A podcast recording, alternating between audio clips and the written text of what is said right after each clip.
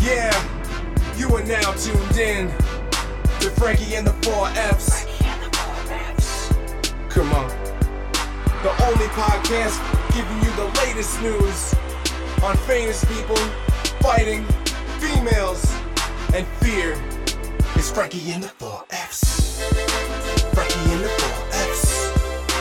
Frankie and the Four F's. You're never gonna forget,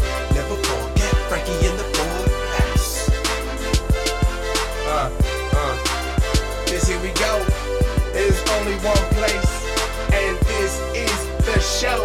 Yo. All right, what's up, ladies and gentlemen? We are back in full effect, and it feels so fucking good to be back. Frankie and the Four Fs, season two, episode 20. Man, I'm, I apologize that uh, I feel like I come on here and apologize almost every episode. but um, I had to get a lot of shit in order. Um, I'm finally back in full effect. I had a lot of personal things going on, a lot of business things going on. Plus, I'm back to training, and uh, I really just didn't have time to start season two. Uh, I wasn't even going to do seasons, but I feel like it was a perfect time for people to catch up on season one, the first 19 episodes, understand the direction that I wanted to go in, and then revamp this, come with a whole different direction, and uh, have some new guests on and just have some fun. You know, uh, we have actually we actually have a office that's about to uh, we're about to branch into um, next month, end of next month, somewhere around there. So um, that's when the video recording will start. When we actually have uh, the same backdrop. That's the biggest thing what I wanted to do with this video recording. I didn't want to just do a video recording to do it. I wanted to have the subtitles at the bottom. I also wanted to make sure that the backdrop wasn't going to change. Uh, I feel like with podcasts, with Joe Rogan, Brandon Schaub, um, Ed Mylett, um, all their backgrounds and the areas that they do their videos at are usually the same. So I feel like that's some kind of like branding. So I want to try to have my own backdrop, have a dope graffiti wall behind me that's kind of like our signature thing, and uh, have that as our video recording. I feel like uh, the busier I get with business, the less podcasts are going to be out, but the better quality they will be. Um, eventually, when we hit about 50 episodes, I want to bring a video editor on board to actually shoot it live, have it broadcasted Instagram, Facebook Live, and uh, actually do like maybe two or three cameras. That would be awesome. So, um, yeah. Besides that, I'm well. My knee's well. Life is good. Um, I have a new business. It's called One of a Kind Events. One Oak Events. It's that's the acronym. Came up with that on my own. It's pretty cool. I like it. If you don't Okay. like it, don't judge me. Or check out the website or the Instagram. Uh, we're doing all different types of events from entertainment production, event planning, uh, and we're new. Uh, it's a it's a whole new, different kind of uh, entertainment production company that you haven't seen before, with a super marquee boutique style. Um, so I'll have more information in the bio when this is uploaded. Uh, we have our launching party this month, which I'm super excited about. And uh, yeah, man. So today we have our first guest of season two, uh, a very special young lady who actually it's kind of funny. I don't know much about. Uh, we just happen to have mutual friends and uh, kind of have the from a little bit of talking with her prior kind of have like the same wavelength here and kind of like have the same open-mindedness and free spirit and kind of going in that uh, that realm of things. So i'm super excited to have her on especially having girls on which is good because a lot of the you know stuff we talk about is females uh, on here. So it's good to always to have a, a female's point of view live and let her be super raw on here like we like to be so uh, I'd like to introduce my homegirl, the yoga enthusiast, skydiver, hipster, free spirit, holistic girl. Give it up for my girl, Marissa. What's up, girl? Hey, hi everybody. So this is my this is my friend uh, Marissa. We do have some mutual friends, like I said before, but um, so on here we talk about a lot of fun stuff. We kind of just uh, we we go off the spectrum a little bit sometimes, but Uh, my four titles are fear, fighting, females, and famous people. So it doesn't always have to be fighting physically. It could be fighting mentally. It could be, you know, uh, what you're fearing in life, not so much a spider. Mm-hmm. You get me? Um, and then famous, we kind of just break that down to like who's ever in the news that day or that's hot on Instagram. Most of the time it's Cardi B or Donald Trump She's or. That's your girl? Cardi B. yeah. Hell yeah. So give us a little uh, a breakdown on you and, and what you're all about. Oh shit. Yeah. yeah, how you doing? On the spot. on the spot. All right. Breakdown. Self breakdown. Um. Don't nothing? think too hard. You're a dispatcher, right? Yep. I dispatch. That's what I do for a living. Um, I work for the Monmouth County Sheriff's Office. I'm a 911 dispatcher, and um, I've been doing that since 2011. Um, that's a big part of how I live life and how I uh, I came to the holistic side of my life when I realized that I needed to self manage any stress or. Do I need to be closer to this? No, you're good. Okay. You're good. I got you. um, yeah, manage stress, make sure I take care of myself. I was always into health and fitness before, but you know, had realized how strong I needed to be in each of those categories in order to, um, you know, keep that even keel. Um, so, yeah, the hours are crazy. Sometimes the shifts are crazy. Um, yeah. What So- made you want to be a dispatcher? Ugh. That's kind of like a random but crazy job. Well, it was kind of much before. Um, I, I was like, I don't really talk about this with many people, but um, my mom was a huge advocate for my sister and I getting into, you know, solid career paths.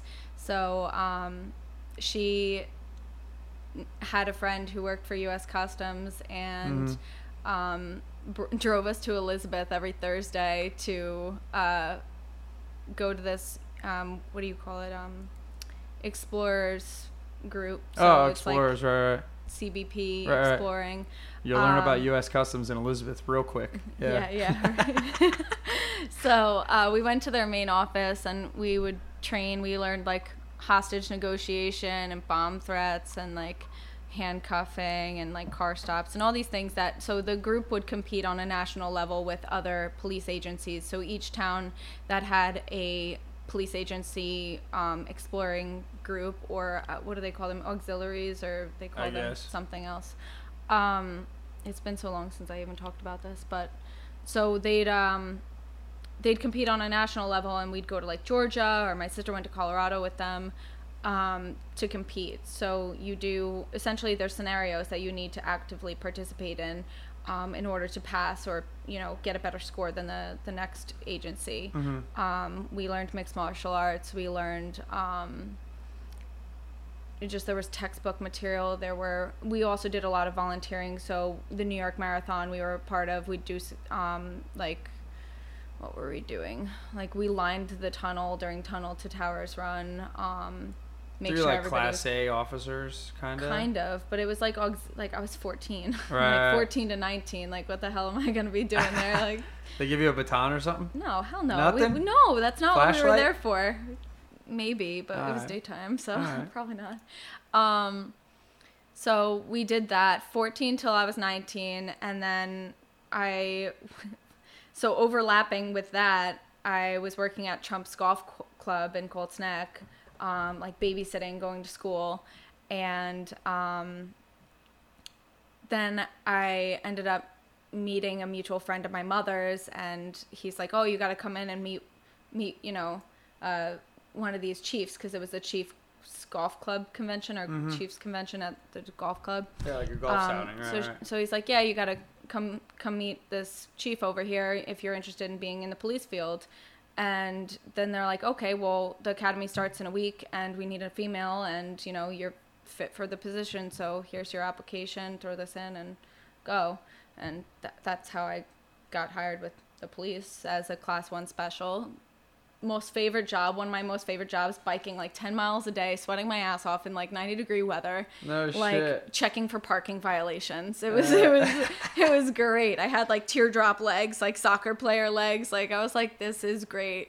Oh um, and I was outside. I love being outside. Um, then I got, I went and applied for the sheriff's office, and it was, That's it. yeah, yeah. CBP. So Well, let me tell you my experience with. CBP. I uh, I filled out the application. My so if if anybody knows out there, my brother has been CBP probably I don't know six seven years now. Um, he's like the typical like all about. He was a military guy, so he's like Rambo. All right, like my brother is fucking Rambo. He's got a ton of guns. He likes the bow and arrow. Like he's Rambo. Is Customs gonna be happy hearing this? What? Is No, no. I mean, yeah. I mean, it doesn't matter. But uh, so uh, he he told me, yo, you want to get involved? Whatever. It's a great job. You know, you do for the government. You work. You whatever hours. So I said, I'll do it. So I go to Newark and I'm sitting there and. If anybody, know, I'm like a jokester, you know what I mean. So I walk in here and all these guys are shaved heads and they have these funeral suits on, you know, and I walk in with like a three piece suit thinking I'm like about to MC a wedding, you know, and I'm like dancing in the place, having a good old time. So they're like, all right, so you're Frankie, okay. So I had to do this video, um, this video situation thing. So they put you in this room, which it probably said. Oh, I you- did this too. You did that too? Yeah, the yeah, scenario thing? Yeah, I did the. I've done the whole everything. I had to take a polygraph when I was. Apply- Oh. I applied for U.S. Customs. It took me six years. I waited the hiring freeze, everything. Oh yeah. Yeah. I didn't make it to the poly. They said they got my background mixed up with somebody else's. And, Stop. And I, No. got, I swear to God. They. Oh my gosh! I got a letter like a year and a half, two years after I. They sent me a letter saying they're skipping me due to sca- statute. We're skipping you, and and also because we said so. I literally looked up both statutes, and that's what the, that's what it translates to. It's like we're skipping you because we're skipping you, and because we said so, and you can't rebuttal. So if you want, you can reapply. And I'm like, I was ready to pull my hair out, but then all my my shoulders like dropped, and I'm like. Oh, I could do anything. I, like, I could do anything. Especially that written. That written takes you like a week to do. Like Wait, all that one? information on the. Uh, maybe it was just. The Oh one that I no, no, the e-QIP thing. Yeah, yeah, the e-QIP thing. takes Oh, you man, like three government. days. It's crazy. Yeah, you gotta fax it in, scan it in, make sure Yeah. you make photocopies and make photocopies of that, and then staple it. yeah I was at sta- the guys at Staples knew knew me like weekly. It's crazy. Yeah. So, uh, well, since she's been through it, so I'll tell you guys about it. Yeah, So they put you in like this janitor room, okay, and they bring in this TV that's strapped to this like when you were in high school, like oh, it's movie day, and then they wheel it in. It was your favorite thing until customs came along and ruined it. yeah, exactly. So here come they bring this t this tube TV, they drop it off, and they go, okay, what's gonna happen is you're gonna have I think four scenarios, five scenarios, whatever. You're gonna have scenarios pop up on the TV, and you have to react how you would react as a CBP officer. Oh, this was so much fun. Not. People, what I'm telling you is, it sounds like, oh, it's not hard. You're in a room, there's only a camera. There's nobody watching you. There's just a camera looking at you. It's like a bad porno. it's so bad. It was so it's that's really what it is. So you're looking at this camera, then you have the TV behind it, and you're really just talking to the TV in a random room. Like you think you're, and the room's all white, so you really like.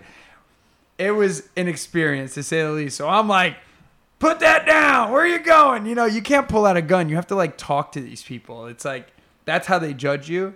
But my brother said he found out there was a couple, there's a few people that he knew that ended up getting uh, they whatever they didn't get accepted Yeah. because they pulled out fake guns. They were rolling on the floor. Oh yeah, wait, stop! I heard that too. Holy shit!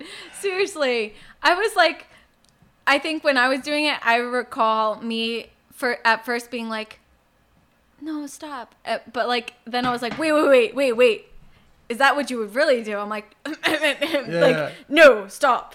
Stop. Like- Yeah, clear your throat. Yeah, like fucking Bring it down a couple decibels. like have some authority. Right. And it's and, weird. and one of them was like this dog had this guy and you're like i think there was a code there was words there was words that you had to say not pulling out the gun but do you remember that they were like um like Well, you have to say different when you shoot or it. bang or something like when you have to shoot the guy Oh no. Or, like- I didn't do that. See you you probably went more extensive. Like my big extensive one was like uh, uh, there was a dude hitting his wife.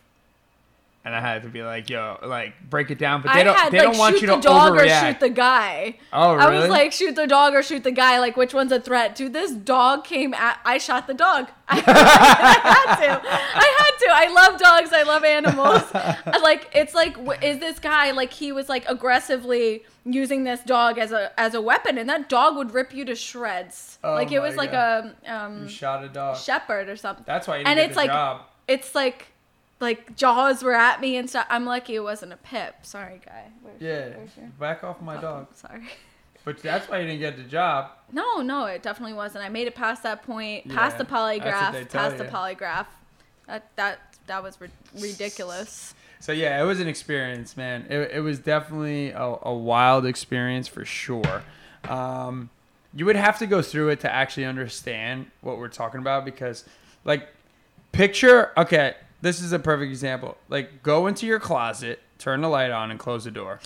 Okay, and then I want you to like have a conversation with yourself and act normal. Draw a TV on the wall. Yeah. With characters. Yeah, yeah, it's like it's it's pretty it, it's pretty wild.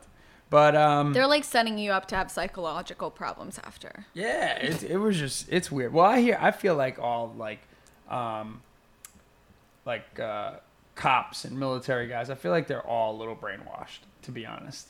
Like I feel like that's why they all come out a little twisted. You know what I mean? Yeah. Like not so much brainwashed like sit there like like the fucking movies, but I feel like there's Consumed something by the job. yeah, or the, there's just something there that is said over and over again, or something that's not that we don't know about that is like messing their fucking heads up. You know what I'm Mm-hmm. Yeah, saying? yeah. Well, I guess when you repeat things, that it ingrains that what you say in the person's head. You know, True. you you repeat saying like, I, I met this guy on Venice Beach Boardwalk. He's chatting. You know, that's another story. We'll get into that in, a, uh-huh, yeah. in a few. But so no, I meet this guy. He's a vendor there. I own Babe Glaze Tanning, and so I did a pop up when I went out to California on Venice Boardwalk. And so the guy is talk- talking to me, and he's like, "Oh, I'm." Of course, I forget his name now. It just goes to show how effective this ingraining is. Um, You got to say a name three times when you meet somebody. Yes, yes, that's what he was doing, and it w- it worked great until right now. Yeah, great. Um, yeah. Damn it. Ted, No, it was like Jim, Jay. Wait, wait, wait, wait. Jerry. No, I got it. Hold on. Jay Frassini. Whoa. See? Shout out to Jay Frassini in Venice Beach. I got Jay. See? We yeah, got him. seriously.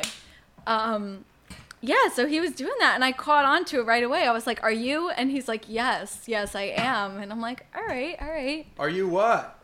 Are you doing the repeat, like Oh, repeat your rep- name stuff?" Because uh, he's he was, even when people would walk up to the table, he's like, uh, hand painted art or you know prints or whatever. Jay Frassini, remember the name Jay Frassini? And he's like, "What's your name?" And he's like, "Okay, what's my name?"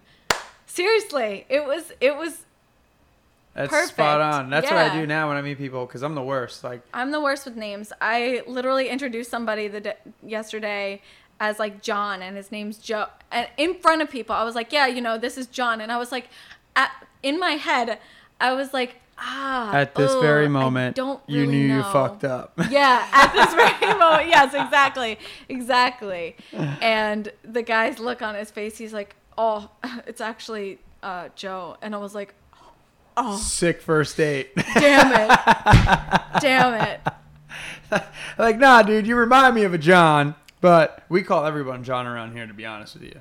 So, like, if you meet somebody, like, you're a John, he's a John, everyone's a John. We just, it's just something that we've categorized people that we don't know their names. Like, yo, what's up, John? Hap- 99% of the time, somebody will turn around.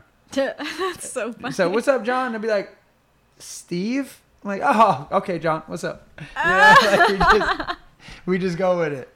John. But that is funny because um, what's even funnier with that is when you have somebody with you or you know somebody and you're like, I know this fucking person, but I don't know their name. You're like, hey, what's going on? or you call them by their Instagram name. You're like, Shanzi Yoga, what's up? What's up?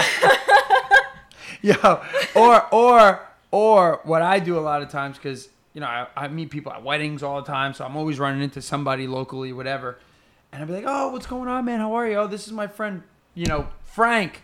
hey Frank, meet you know, and then they introduce themselves and they don't say their fucking name. So I'm like, fuck. Yes, Like, yes. how many other people I gotta That's introduce you to to get the name? yes, yes, that's the worst. Or be like, uh, what? What else? Like, um, I'll take a picture with them and be like, oh, what's your what's your ins- what, what's your Instagram again? Yeah, that's a good one. I never. It'd be even worse one. though if they're like, oh, it's my name, and you're like, that doesn't. That doesn't do it.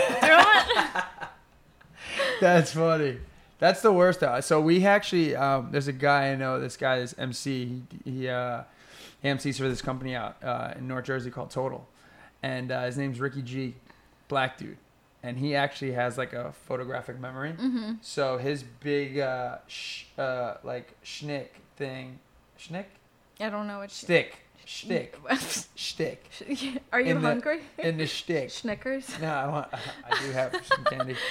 Uh, his big shtick for cocktail hour, he talks to every kid. So as they walk into the main room, he goes, "What's your name, Joe? What's your name, Steve? What's your name?" Da, da, da.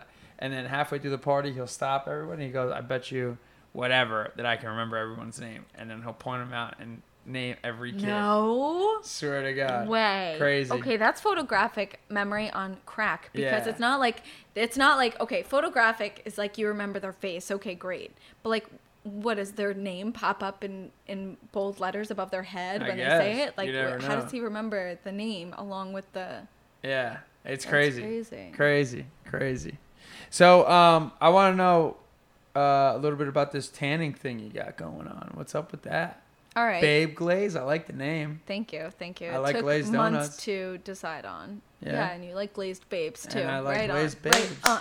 All right. I like Babes Glazed. babes glazed. I'll take it all. Um, so to follow up with that customs letter saying we're skipping you because we're skipping you and we're skipping you because You didn't make the cut. You shot the dog. yeah. so after that, um, I was like, this weight relief, like this, my shoulders dropped down, all this weight came off my shoulders, and I'm like, oh, you were really worked up about that, and you didn't even know it. And also, you're free to do whatever the hell you want now. And I was like, oh shit, I can do anything. And I didn't know what I was gonna do, but r- like along the way, I had developed an intolerance to gluten and dairy, of course. Of course. The whole world. Of is. course. The whole world. How did that happen? Yeah. Anyway, so turns out inflammation, whatever. Got that down. Didn't eat dairy and gluten. Now I'm cool. And um, along the way, I started reading labels of what I was eating. And I'm like, oh, wow, you're doing really great. I had to do this elimination diet, which was like literally vegan and gluten free. For I lasted a month and one week. And I don't even remember like you know when you have bad shit happen to you and tuck it in the back of your head i don't even remember what i ate i don't i don't i don't i was like sticks trees berries Bird, bird food. bird food i don't know and somehow i made it and then determined that was the issue. So I, one day i turn around the shampoo bottle and i'm like all right well you think you're doing really great eating. Let's check your you know hair care and body care makeup whatever. And i was pretty alarmed. I had to google every word because none of it made sense um, except for water. Uh, was the first ingredient. um, so I Googled everything, and it's like uh, reproductive toxin, endocrine disruptor, uh, bioaccumulating, or um, carcinogenic in certain third party tests. Canada banned it, and also the EU banned it. It's not safe in this, not safe in this. And I'm like, oh, okay, well, uh, I'm throwing this away. And I felt so bad for throwing perfectly good products that I was so used to using away. So I took the like five Trader Joe's bags and filled them with all my like unopened Victoria's Secret like gift sets that I got for Christmas, like perfumes and lotions and even the so the open stuff I ended up giving to fr- my friends. And so once I got all this stuff, went ripped through the house, got everything in bags. I'm like, oh, maybe I should just throw this out because I can't, con- I can't wholeheartedly contribute to other people's chemical, chemical use. right. And I'm like, no, no, no, you can't throw it out. That's wasteful. so here's like back and forth, back and forth. What do I do? what do I do? Do I, kill people? Or I, I realized that I had been fine using it this whole time until I came to this realization. And everybody else, even if I told them, would not change their ways. You can't, you can't, there's no way, it's an unreasonable expectation to think that other people will change something that they do after you tell them something. Right. Whether you believe it to be fact or, um, or right or, you know, whatever. Right, right. They might see it differently. So with that said, I said they're not going to stop using what they're already using. So they will happily use what I give them. Or, you know, what I, I put it up for grabs. I brought them into work. I'm like, free for all. Right. Enjoy. And um, then I found natural replacements for everything. Like hair care, there's natural alternatives. Skin care, makeup, for the most part. Um, body care, you know, there's plenty of natural alternatives. And even in you know even medicine i'm using like herbal supplements and whatnot. Um, so with that all said summer comes along. It's like april and it's the first day it's 70 degrees out. It's been like 55 all week and cold. And then it's 70 and you're like oh yeah so hot. Like let's go. And so my parents live at the beach and, and i grab the australian gold and i'm like oh you can't use this I think I flipped it over looking for the ingredients and it says call this number or scan this code to go to our website. Clorox also does that. So just for a, you know, Yeah. mental picture of Right. the values of these companies and putting ingredients on labels um, are very similar and disturbing. Uh, This is wild. I didn't know any of this. yeah, so I ended up taking like a Harmon Cosmetics little airport spray bottle that I had on hand and putting um, a couple essential oils and some like body oil in there. Um, I actually looked up a couple recipes online and didn't like most of them um, or didn't have the ingredients, so I ended up making my own. And uh, thank God, thank God, like I can't even tell you how much it I, that I didn't burn myself from mixing these random ass ingredients together and going into the sun with them. So, yeah, really grateful for that. I learned some shocking things in research afterward.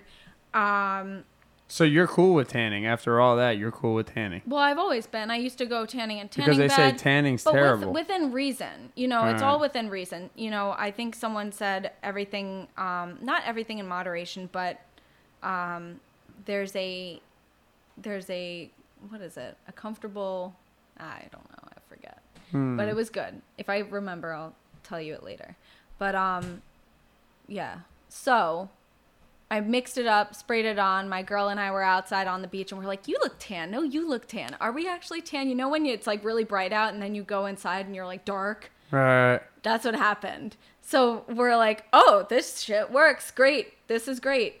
So I ended up taking like my mom's MCT oil for bulletproof coffee out of the closet at her house. I'm like, Sorry, Got mom. some. Yeah, that's it's great. It's also great on your skin, but you're greasy if you just if you just use coconut oil. So I mixed it with a couple other oils and essential oils and so on and so forth.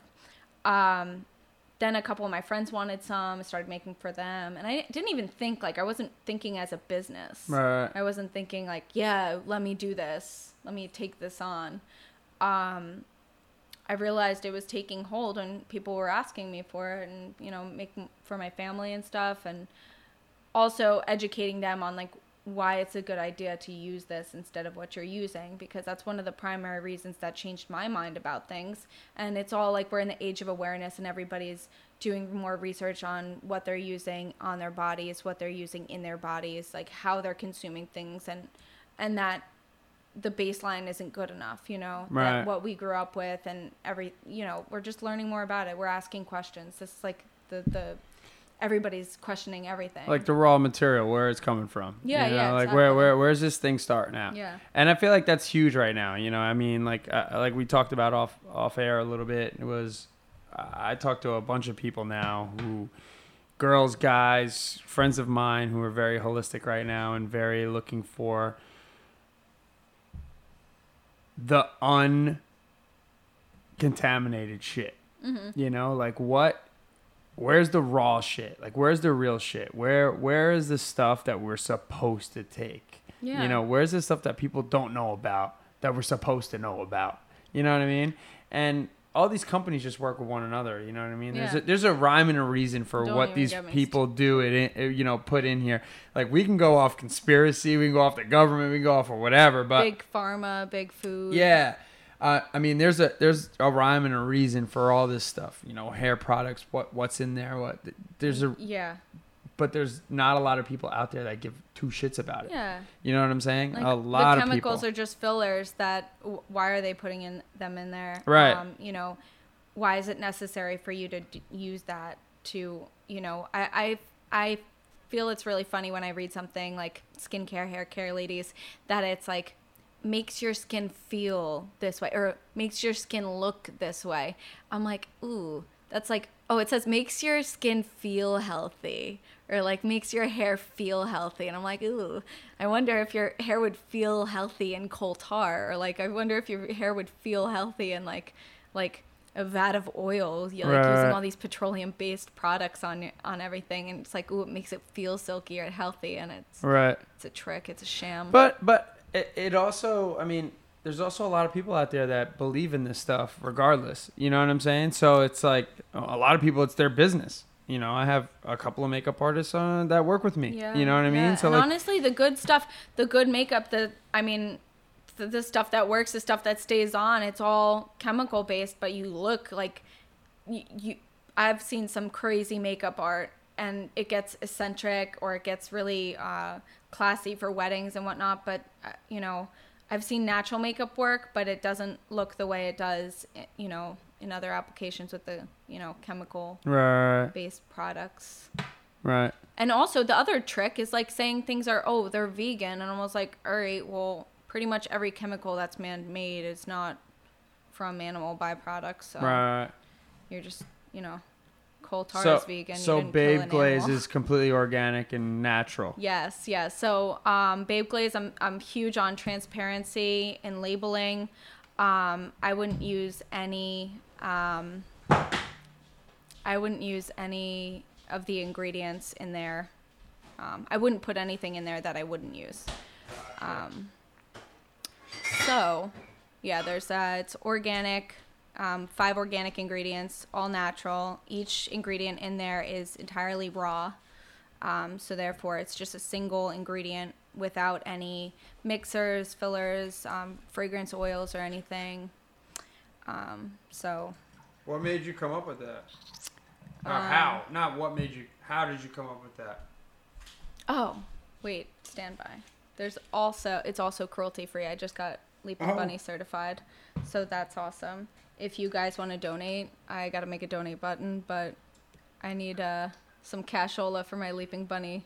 Frankie and the four Fs, people out here, all my So I got- fans. I got the- donate. Give I the know, plug. right? The little So- segue. So I got the Leaping Bunny cert, and uh, it's very stringent on the ingredients they allow in the product. But then they're like, "Ha jokes on you. Thank you're welcome for the cert. Uh, can we have five hundred dollars to to uh, what do you call it? License the bunny ears." So Okay. I feel like I need to make a campaign for help me get my bunny ears or put it put a dish on my table when I pop up at like Bellworks to do an, a little pop up sales event.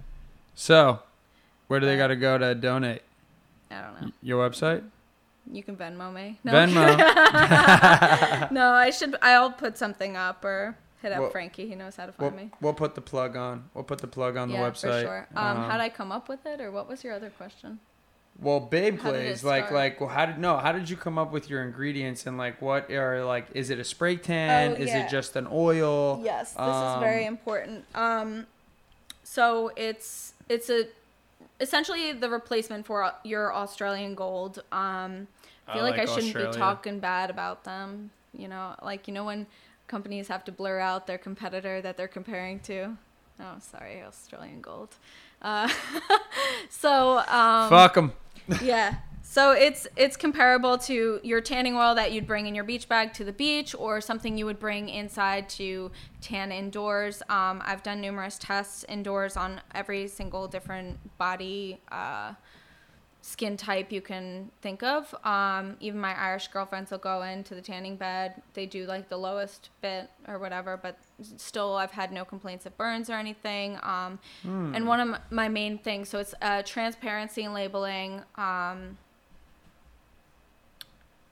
tanning mindfully is the is the slogan. Um, it it's pretty much you know, don't go crazy. Like I mean, we don't, you know, try not to drink like crazy, but like you know, we all have a vice, so don't go crazy on it. Um, tanning mindfully is we're big on safe sunning and using sunscreen, protecting your skin, um, but also in in a sense not using chemicals on your body because we just offered a better alternative you know so you were using chemicals and now you're going to switch up to no chemicals and it's better So, how much should people tan? That's a that's a good question it varies from pe- person to person that is a very good question um there's Like no your like friend- i'm not your going to tell Irish friend somebody i'm not going to tan. tell somebody how much they should tan they should know you know you you grew up with your body and your own skin and the sun has been around for as long as you've been around so you Well, kind of know There's people that are Um, addicted to it too, yeah yeah and there your is. Irish friends aren't going to tan as much as like somebody like you or me. who No, are no, I just go. I'm a little olive, and I just go in the sun, and it, you know, nothing really, nothing really happens. Right. I mean, I do get bronzy because I'm wearing Babe Glaze all the time. Ooh, but, Beyblade Um, plug. we just did a we just did a Babe Glaze shoot yesterday. That was cool. So are they um, like vials or are they like a cream? It's like, a it's- spray bottle, so it's all spray. There's three varieties. I'm bouncing from so many different things right now. No, you're good. We're on it. Um, so there's three varieties. There's an instant bronzing, which is a subtle tint, um, and it washes off after the shower. It doesn't streak, and it's um, it kind of cuts the edge off if you're really pale, or um, if you want if you're already tan and you want to emphasize that color. Um, or you're kind of just in the middle, or it's winter. I use it in the winter on my arms or legs if I'm like going out dancing. Gotta look bronzed. So my my big question, which I know a lot of people out gold. there are thinking, What did I say? There's a gold, and then there's a bronze. and There's then a gold- a plain. That's, that's gold, it. bronze, plain. Got it. Got it. How much is this? Um, there's two sizes, so there's a two ounce and a four ounce, and the two ounce is 22 each. The four ounce is 42. Um, they're on sale right now for that. They're um, regularly 49 and 29.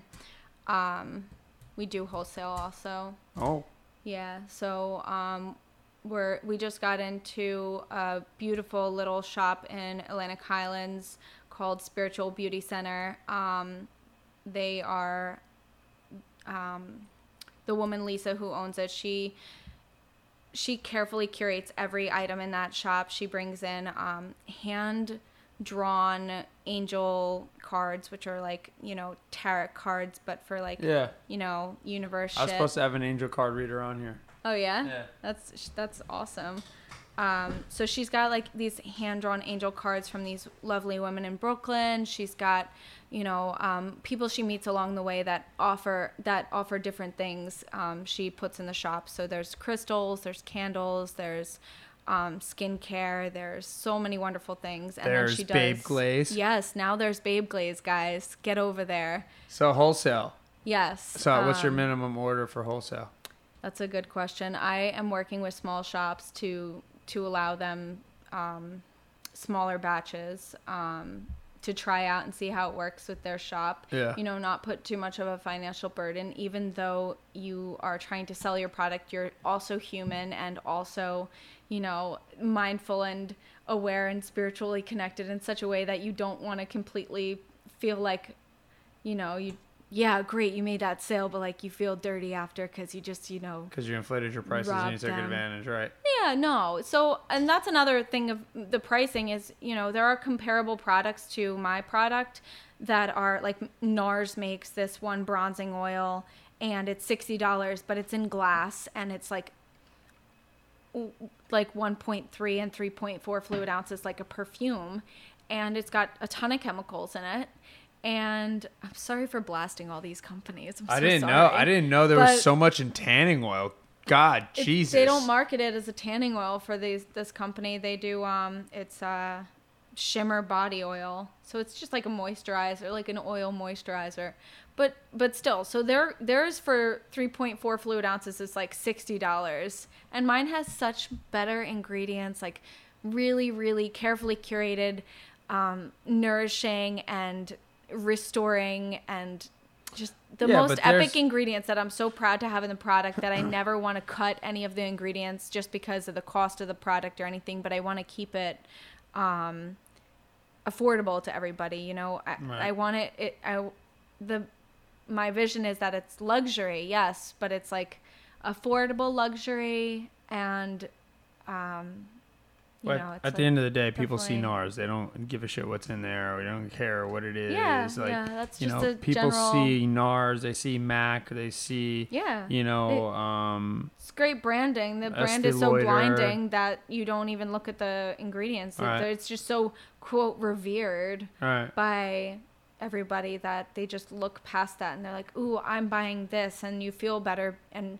sparkly and shiny and you know Well, it's a lot of wealthy or whatever. You it makes you feel like.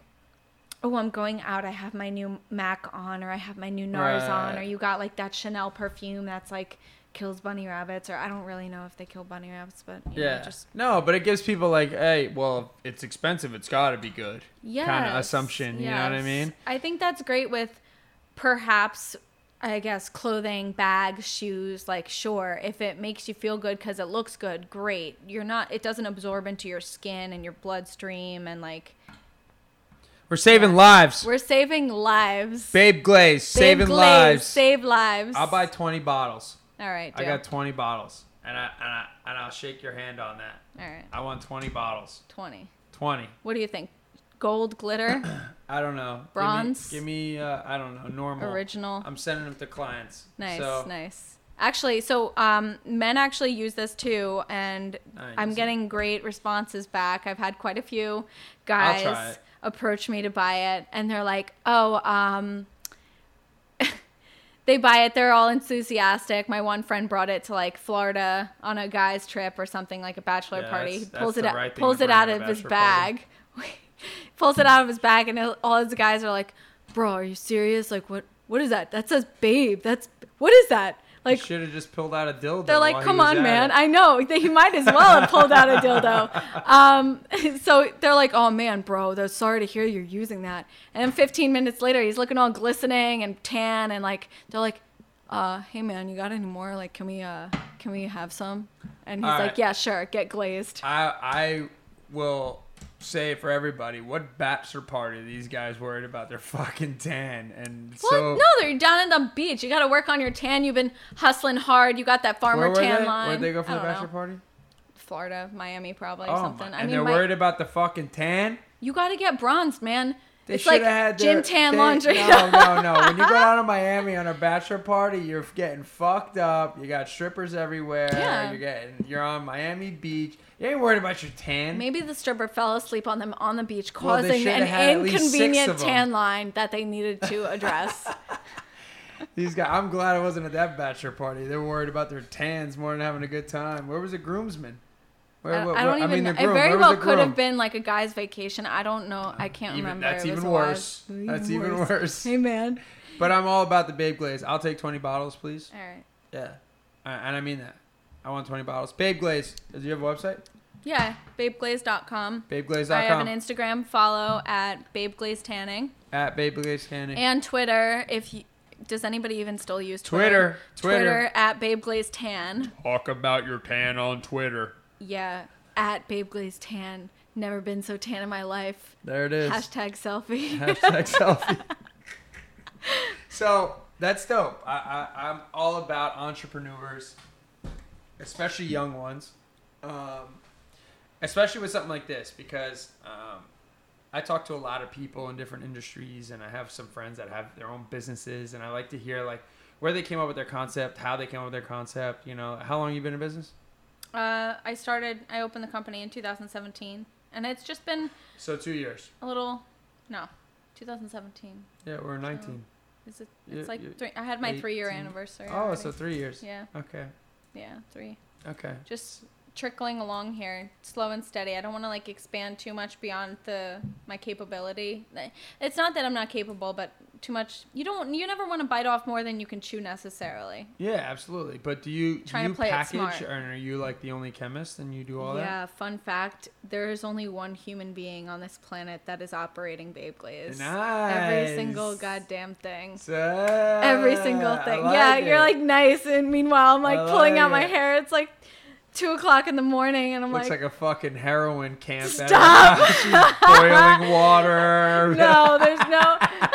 That's horrible. That's so bad. No, guys, there's She's got, no. You walk in her apartment, she's got a gas it's a mask. with no a cook process. No cook process. Oh God, no. It's um. I'm, That's funny. I'm glad I didn't make the process to make this stuff too hard for myself, but um, I can whip together a decent amount in a couple hours, and then I have to bottle it, mix it, bottle it, put the shimmer in if you if it's the shimmer kind, and then I have to label it as well. And I designed the labels, designed the business cards, designed the website. Actually, the website was a terrible experience, but um, Oh, you use Wix? Oh. no. Um, I went with a friend's recommendation for a uh, web designer or no, what do you call it? A web designer? Yeah, Web web designer. You're right. developer? Developer, designer, I feel creator. like there's something else you call them. Anyways, we get it. Anyways, so went with this guy, gave him a gave him a retainer. Um, had this whole contract, gave me the mock up. The website looked great as per the mock up, and I was like, great. Um, let me know if you need anything. I said, buy any stock photos that you feel are necessary. I want to see them first, but I also want you to buy the stock photo in the image that you mocked up.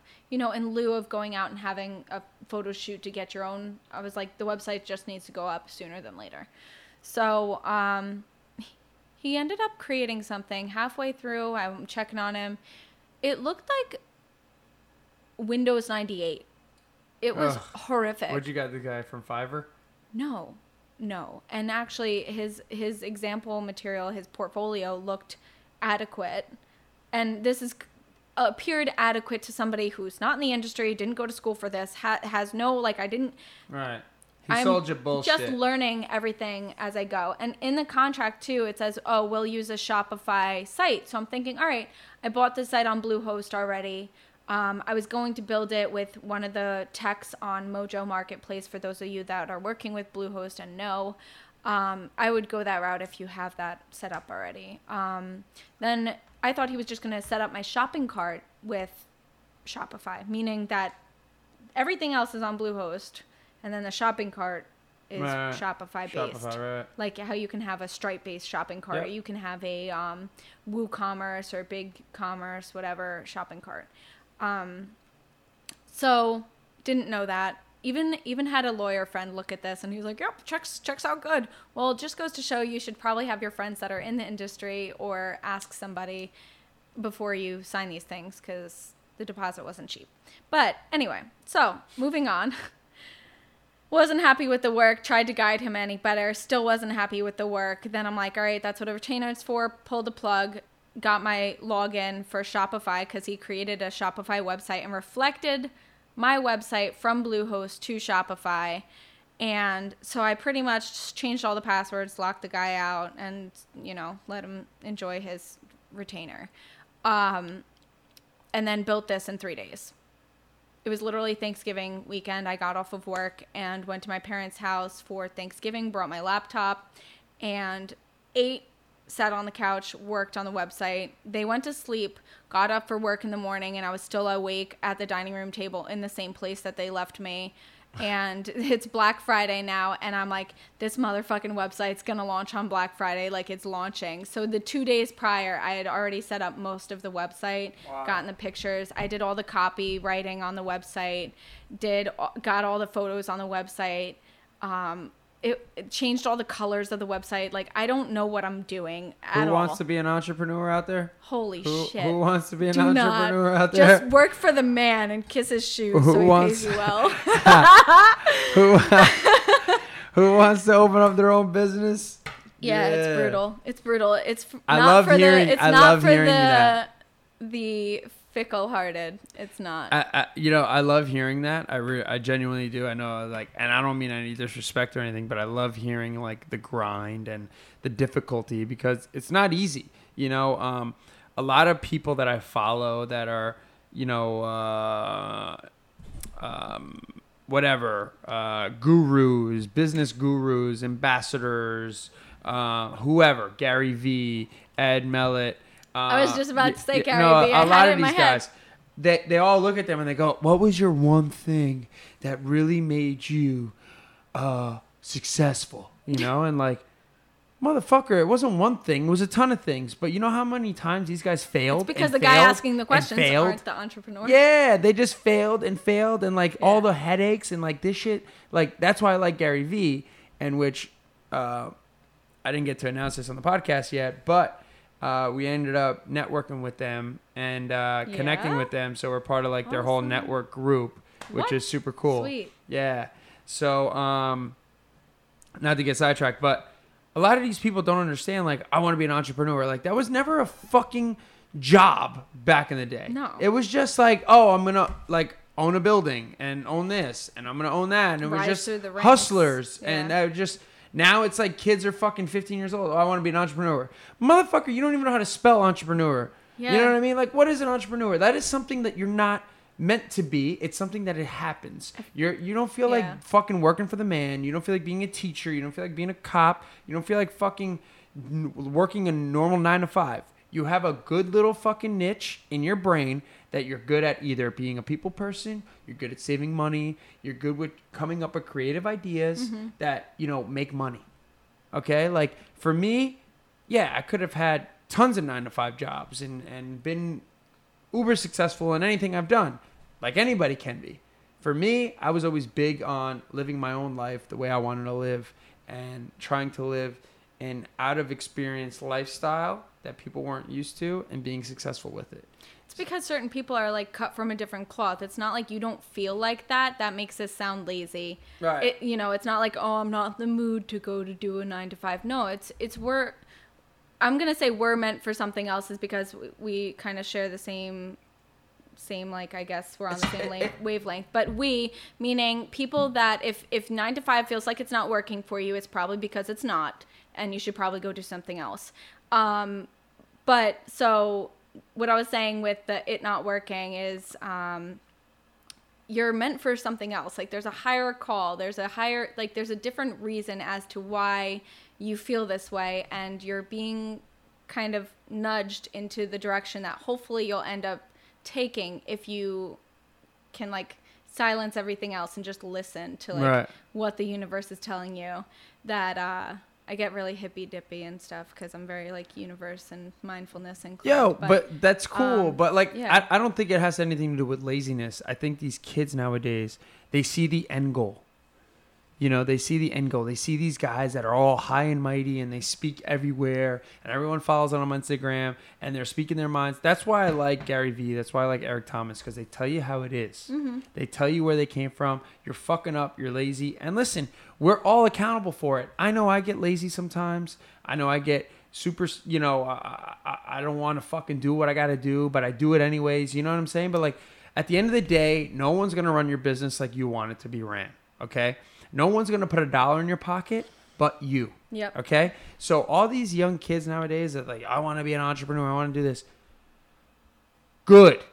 But what direction are you going in? Like, dude, nobody understands. So when I hear you about the website, it's like, it, it's like people need to hear this out there. I've been through that. Mm-hmm. Yeah. Okay. Like I've paid people for that and gone through it and gone through the headache. Yeah. Friends of mine now I'm so weary. you know and like- it, it's like i've taught myself so i don't have to bother people because i hate depending on other people because even that it's like a fiasco. When you don't have a big budget and you're asking a friend like oh hey can you help me out with this? And they're like yeah man we're gonna make it so great. Like you're gonna be like this and we're gonna do this and this and this. And then you're like you're like hey uh hey so how's that coming along? And he's like oh i haven't even had a chance to like Yeah. do anything or she or whatever whoever the hell is helping you. Um it it's and then it puts stress on your friendship and whatnot. But there's one thing that I bookmarked. I like did the little pinky finger crossed here to remember. You know, you cross your pinky finger if you want to remember something. I guess it's a thing. I got a funny helps me. pinky, so I don't, know Don't if I can, that I can do that. Um. Cross pinky. Anyway, so my mom, How did you do she that? it was it really resonated. We're not talking about the pinky right now.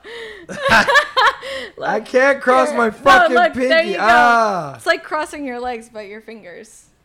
Weird. Anyway, Oh. sorry guys. Anyways, I'm over here like So- a fucking idiot, like T Rex trying to fucking T Rex cross can't my chaturanga. um, so something that really resonated with me as I'm telling my mom all this stuff about stuff, and we're having a conversation about life. About stuff. It's just about stuff. Um, she's like, you can always come home to a dead end job. She says, and it really was just this aha smack in the face, like, what the hell? Like, why is that so simple? But I didn't think, like, why didn't I think of that? And and this is, So I feel like for this them. is this is really good for everybody that needs to hear this. And everybody who didn't know that they need to hear this, you can always come home to a dead end job. If that's what you're working in right now, why are you so scared to leave it? Like, if it's a dead end job, there's plenty of them. Everybody wants to get rid of them. So, everybody's going to get rid of them. And then, if you really want to go back and be comfortable, if that's what you feel like your life's work is for, then go back to one because there's a space open from the next guy that left it to try to become an entrepreneur. So you know? I'm gonna piggyback off that, and it's actually a conversation I had with somebody today. So you can always come back to a dead end job, which is true. You could always find a job. It's not hard to find a job. That's why, like, I'm uh, skeptical on who I give money to when they are homeless. Okay, because if you are young, healthy, normal, you're homeless because you want to be homeless. Okay, there's no reason for you. I don't give a fuck what your story is. You can figure it out. There's a job out there for everyone And if resources, immigrants too. are coming from other uh, uh, uh, uh, other states, countries, whatever, and they're coming here and making a living. There's no reason why an American can't Yeah. make a living. Okay, And there's always jobs. There's always something to there's help. always. There's something always- to do. I'll hire you. You don't got a passport. You got an. ID. Yo, you're a roadie. I give you 200 bucks every gig. You fucking show up. You set up speakers and you, you hang out, and I'll feed you. Yeah. Um, but I need an intern. I need someone to do pop up shops for uh, Babe Glaze at Asbury Park Bazaar. There you on go. The weekends because I work the weekends, so boom. ten percent, ten percent commission, and Every- uh, I'll buy your lunch and coffee. So let's Every go. homeless person that's out there, if you want a job, if you can hear this, or you know a homeless person, DM me, email me, and They're I'll give you watching a it job. on their iPhone. I will give you a job. AirPods. I will give yeah In the, in the park. in the park. I will give you a job. They got okay, solar off the panels books. on their tent. I'll give you a job off the books. How about that? So I'm going to piggyback. You could always come back to a dead end job, but I think people need to hear as well. And I had a, a super long conversation with somebody earlier today um, about a lot of the stuff that we're speaking about, but she was speaking to people about you know being a free spirit and, and going through some stuff on her own right she has a child. She's 30 years old. She's um, super independent. She's the teacher you know what i mean? And um, when she was talking to this specific person they were like oh wow like you have a story. Oh wow. And then like the more information she was like i didn't expect that from you. And like i've been dealing with a lot of my stuff so it's like you can relate to a lot of this. And i think people need to understand it's okay to be okay as, as crazy as that sounds and as weird as that sounds it's okay to be okay. And what i mean by that it's okay to live a normal lifestyle. It's okay to have struggles. Mm-hmm. It's okay to have goals that you haven't hit yet. It's okay not to be where you think you're supposed to be in life at that specific moment. It's okay. And that's where I think people need to understand that it's okay to be okay. And I'm going to say this over again and again and again because people need to hear that. The the life struggles that people go through, there's millions of people out there going through the same exact thing. And I think that's where people struggle that they think they're the only ones and they think they're by themselves because they're too afraid to talk about it. They're too afraid to say they're struggling. They're too afraid to I think, uh, uh, take it in and say, "Fuck, man, I'm struggling right now." Or- their pride gets or to them. yeah well half of it is that mm, or they don't tell everybody so it's the majority of the population that or the majority of the people that they interact with that don't know and then there's a few select few that do know Right. and then there's the they didn't not admit it on purpose they didn't know about it until they knew about Right, it and you're right. like all of a sudden something conks you on your head and you're like oh shit. Like Mm-hmm. i guess i guess this shit like working this job doesn't do it for me. And Right. you're like how did i not know all these years? And then what just happened? You don't even know what transpired to make you understand that you know that, to make you realize that you're not you're no longer okay doing what you're doing. And that's okay too because congratulations you've just you just woke up like you have time. Even if you're even if you're like 40 and you have family and you're grounded like you have time. Even if you're you know 60 and you're retired eh, like 65 and you're retired and you just realize now that you spent your whole life doing one thing and you still have time. Everybody's got time and they can change it up and do something that they love to make the most out of their time here. Right. you know life is short and it's not about that whole YOLO thing because that gets aggressive and it's like people make bad decisions. And, Yeah, that's a Miami bachelor Yeah, party yeah, thing. Yeah, totally. Um, so, but it's about the, um, to reference this book I was reading, and I was going had full intentions on reading the full thing until I realized that my time is better spent doing other things. Like But I got the drift. chemical balancing with Babe Glaze. Yes, Babe Glaze chemistry. Um, babes who mix hashtag babes who mix in their kitchen. Yeah. no. Um. So, damn it. Train of thought. Sorry. Gone. Sorry. Train of thought. That's gone. how it is. Wait. It just What was I saying though? This was good. Help me. This you were transpiring to um, talk about um, it's okay to be okay.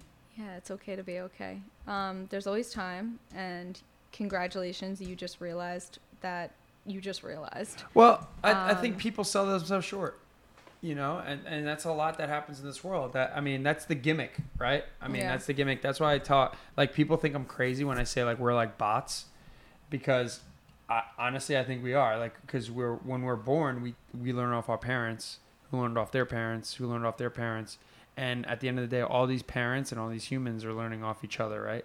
So it's like, who are we really? You know what I'm saying? Because it's not like we get born in this world and we just learn our own way. Mm-hmm. We learn our own language. We learn how to walk our own way. You know what I'm saying? We are taught the entire way Yeah. until you hit a certain age. Got it? I remembered. See?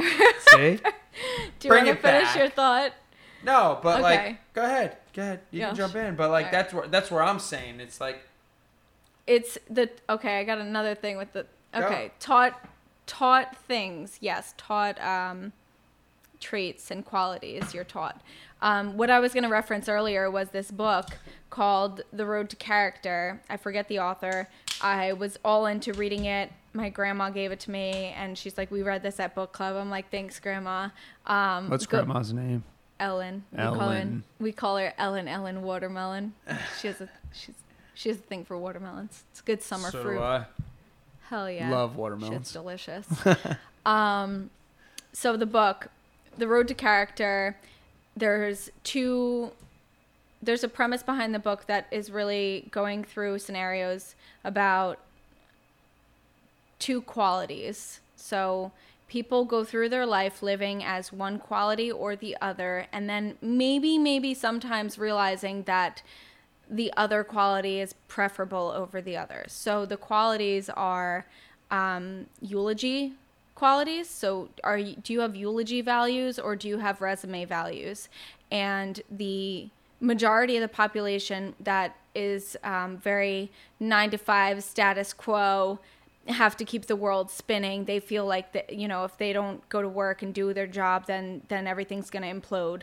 Um, those are resume quality people, and um, with resume quality people, you have people that are like, if you ask them, oh, what do you do for a living or what do you do for fun? They're like, well, I rose through the ranks and started here and as a young lad and whatever and fucking did this job and did this and did this and Wall Street this and big company, big corporation.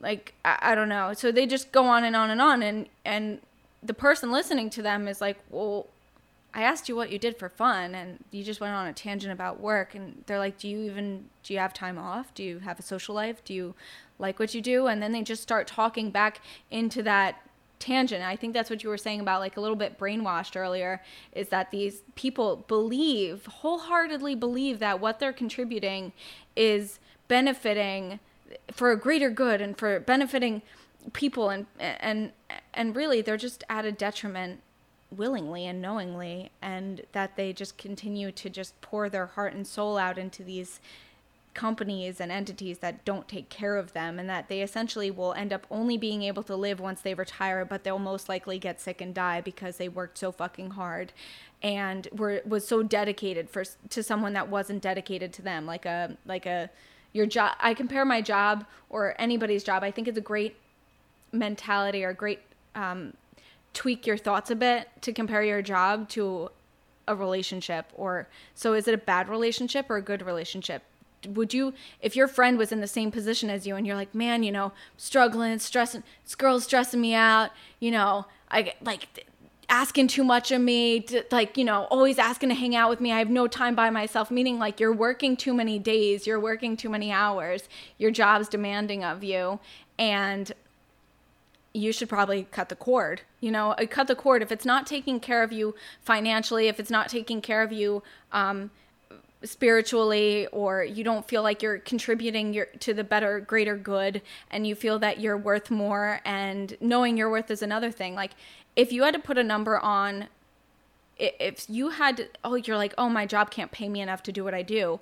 How about, think about this. What number? What number? And like an hour what what's acceptable to you? What would they have to pay you for you to keep doing that? And then you realize i wouldn't even keep doing that even if they paid me that much. Mm-hmm. And then at Isn't that, that point you really got to get the fuck out of there. Like abort mission jump ship like get the hell out. But so resume qualities. Eulogy qualities is people or virtues eulogy virtues is people are what what are people going to say about you on your you know at your funeral you know like and and unfortunately unfortunately um the people with resume qualities their funerals will be like well uh sergeant so and so and so and so and did this and he liked dogs and fucking he was he had six children and uh was nice and the neighbors don't have anything to say except he didn't cut the grass on time all the time. And you're dead. Sorry. Like you didn't live your life when you had the chance. You didn't do what you wanted to do and whatever. So that's that.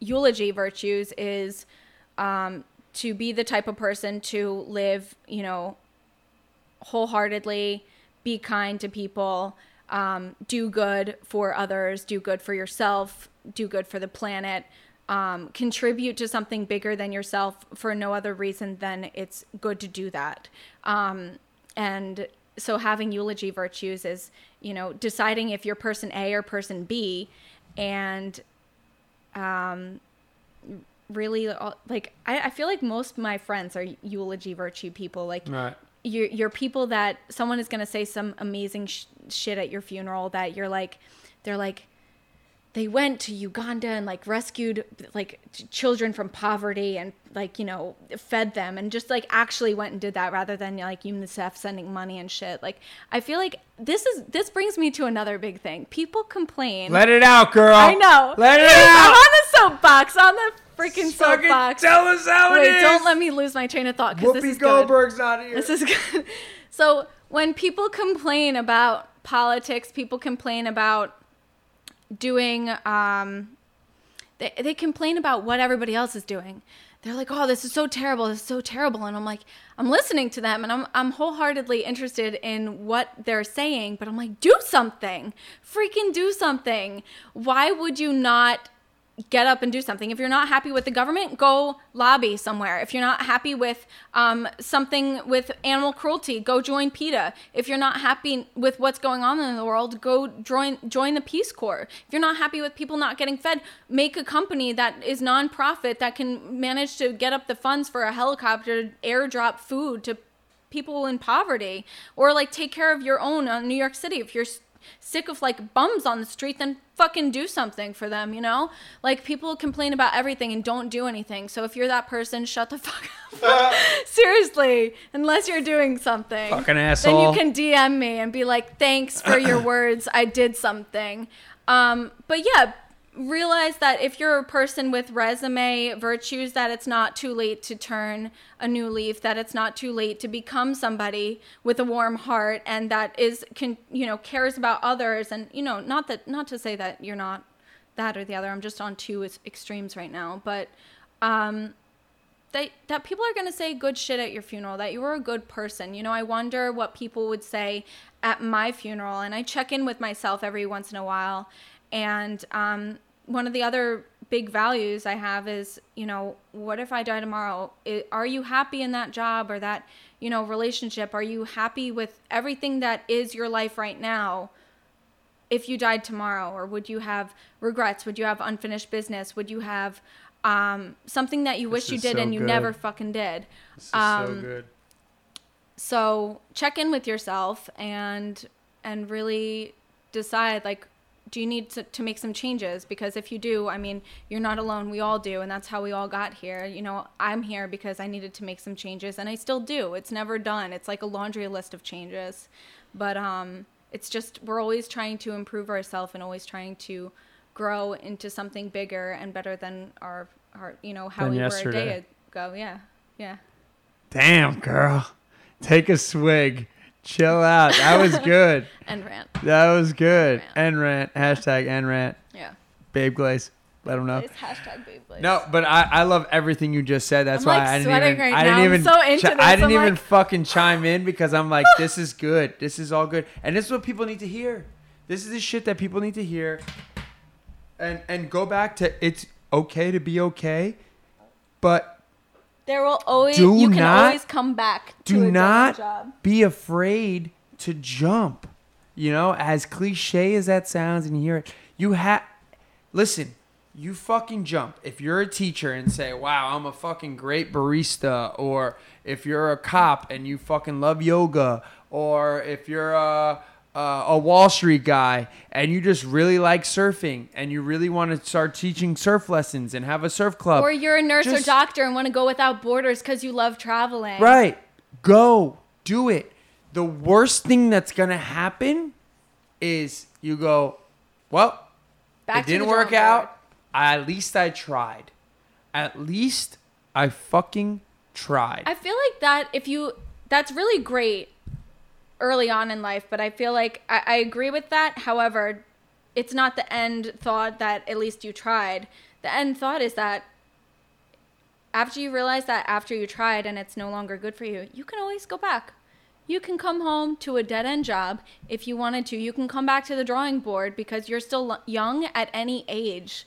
It doesn't matter how old you are. Um, you know, eh, people people get so hung up on that. Um, everybody is where they are supposed to be at every stage in their life. You know, you you wonder why. Well, why didn't I learn that earlier? Or why didn't I learn that sooner? And it's because you weren't supposed to. You were supposed to have Yep. those experiences Yep. and um, live it how you lived it in order to get you to where you are now. And now you have this gift of realizing this, and it dropped in your lap this big question of what are you gonna do? right. What are you gonna do? What What are you gonna? You're gonna take this gift, and what are you gonna do with it? Right. This is the determining factor. Like this is what is your make it or break it. If you fuck this up, then I wouldn't bother complaining about you know uh, not learning something sooner. Because this moment, if you screw this up, then it's also gonna be like, oh shit, I wish I did something like different then. Right. You know, anything you do at this moment, all of them, all of the answers are right at this moment. When you realize that this just dropped into your li- lap, the what are you going to do? Every option's right. So pick any of them because it, none of them are wrong. Well, that that's what I, I I I give the example of like when you're born, I feel like you're giving two roads, right? And you have these two roads that are like, um, I whatever. I'll fabricate something. It's like famous and not famous. Okay, like Okay, yeah, normal that's normal life and and famous life. Okay, Yeah. everyone gets these roads. You start your life off on whatever side, the non-famous side. Okay, boom. Typical. All, all- okay, you start your you're you're non-famous. You're just a normal fucking Not human being. Cardi B. You know, Got it. Check. you're going down this road and you're making decisions as a child whatever and all your roads branching off to side roads it's circling back da da da da and then sooner or later you learn that you can sing. Okay you're 13 years old now your road diverts and it hits the other road. Now you start getting popular you're doing lounges but you're making all these decisions. So like at the end of your life i feel these two roads end up finishing to one road and one goal at the end of the day. Okay you start with two different ideas and spectrums that people don't understand what life's about, where they want to go, what their goal is. And I say famous, not famous. It doesn't have to be famous or anything. It could be a police officer in the norm. It can be a Wall Street guy in the norm. It could be a fucking fisherman in the norm. It's completely fine. Norm being like a nine to five McDonald's, Walmart, which is completely fine. There's nothing wrong with that. But I feel like everyone has two lanes. But at the end of the day, these two lanes end up diverting into one, and you end up finishing your life where you're supposed to end up. But you need to make decisions in certain circumstances that happen. Uh, a, a death in the family, you lose a leg, you get fired, um, you get in a car accident, all this shit. You know, you were supposed to take the job, but you didn't. You didn't believe in yourself, so you didn't take the job. So you It's went how left instead of right.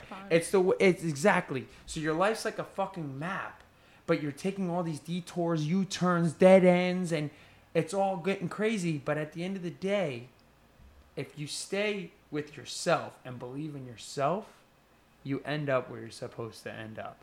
And that can be It's like a higher level of consciousness, though. Like Yeah. if both roads are accessible from You either just- way, it's just you got to be open to hear. Like you got to be open to and you have see to and go hear what's shit. going on. And Yeah. you have to. It's, speed Yeah. bumps are cool. Potholes Yeah. are cool. Flat tires are so cool. some like some people honestly experience everything early as hell and then then the rest of their adult life everyone's like why is never nothing ever happened to you and you're like wait wait back up slow your roll i went through a lot of shit early on or some people are like why is my world crumbling i was so successful and everything's fucking Yeah. like w- happening you're and- probably a shitty person. well, you're either a shitty person or they never experienced anything and they were quote lucky growing Right, up right. their whole adulthood. And then all of a sudden the world comes crumbling down. So so no matter which way you cut it, is you're gonna have to go through it sooner or later. And the benefit about going through it sooner is because you can take all that you went through and as learning experiences you know all of that's a learning experience. You could take all of what you learned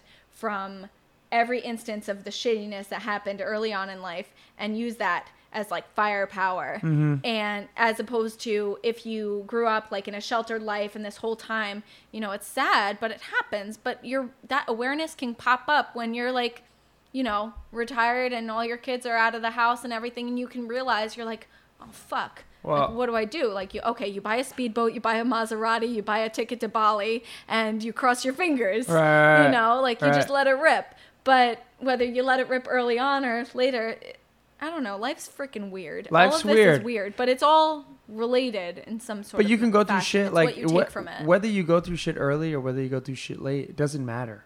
You need to go through shit in order to learn. Yeah. And not even learn about the circumstance, learn about yourself and how you handle shit. Mm-hmm. Like now, for instance, like I've been through a lot. Like I'm only 30 and I'm just getting started. But I've been through a lot of shit in my fucking 20s, in my teens, just like different experiences and situations and being fucking burnt and making a lot of money and like the ups and the downs and the lefts and the rights and e- you know i've been through a lot of shit and i've learned about myself and people i've been lucky to go through all that stuff and i feel fortunate to go through all that stuff especially the bad times mm-hmm. because now that i'm 30 like I know how to how to carry myself, and I'm still learning. You're always learning. You'll be a hundred fucking years old. You're Yeah. still fucking Yeah. learning. You know a lot more, Yeah. but you're still fucking learning because you need to adapt to each decade, to each generation, and understand how they're thinking and whatnot. But for me, I'm happy I went through the shit that I went through prior because now I carry myself in a certain way that I don't give a fuck about what people do. I don't give a fuck about how much money you make. I don't give a fuck about how much money I make. Mm-hmm. You know what I'm saying? Yeah. I don't give a shit on, you know, what your business is doing or what your plan is Unless it's or what's you're going you know what i mean like what you're doing behind closed door i don't give a fuck you know why because i'm worried about myself my business my own life and guess what if shit hits the fan you know what i do i don't fucking ah life's over i don't even panic i plan for the worst with everything i do now I plan for the worst. When I do jobs, I plan for my truck to blow up, all four tires to Oh my fucking God. blow out, all- all my crazy. speakers to be broken. He's got six run flats in the yeah, back in case. I just I plan for the fucking worst. But you know what? My anxiety is low. I'm calm. Shit hits the fan at jobs sometimes, and like something's broken or somebody's late or whatever, and I'll go, okay, we'll figure it out. Mm-hmm. It's okay. You know, people are like, yo, are you high? And I'm like, uh, no, man. But what am I gonna do by stomping my fucking feet and bugging Yeah, out? yeah. I just chill, you know, and like life has its own plan. Law of attraction is real. It's how you react it's- and respond to things. Honestly, if you if you do not if you don't let it get you, it won't it can't get you. You know. That's know. it. That's it. And and for me, it's like uh, now that I've listen, I've gone through the limelight. You know, I've been on national television and I've made all the money. uh, great. Now my big goal is the next ten years is to enjoy my family, enjoy my friends, have an incredible company. You know, hit some goals that I fucking, you know, have on my board already, and to live my life for the next ten years. After that, I'm gonna live my life to live my life. Mm-hmm. You know what I mean? Yeah. I'm gonna live. My, I'm gonna build something in the next ten years that's like when I'm 50. Now it's time for new ventures, and the shit that I created when in those Mm-hmm. past ten years is gonna create more value and more experiences for more people out there. But it's gonna run itself. Yeah.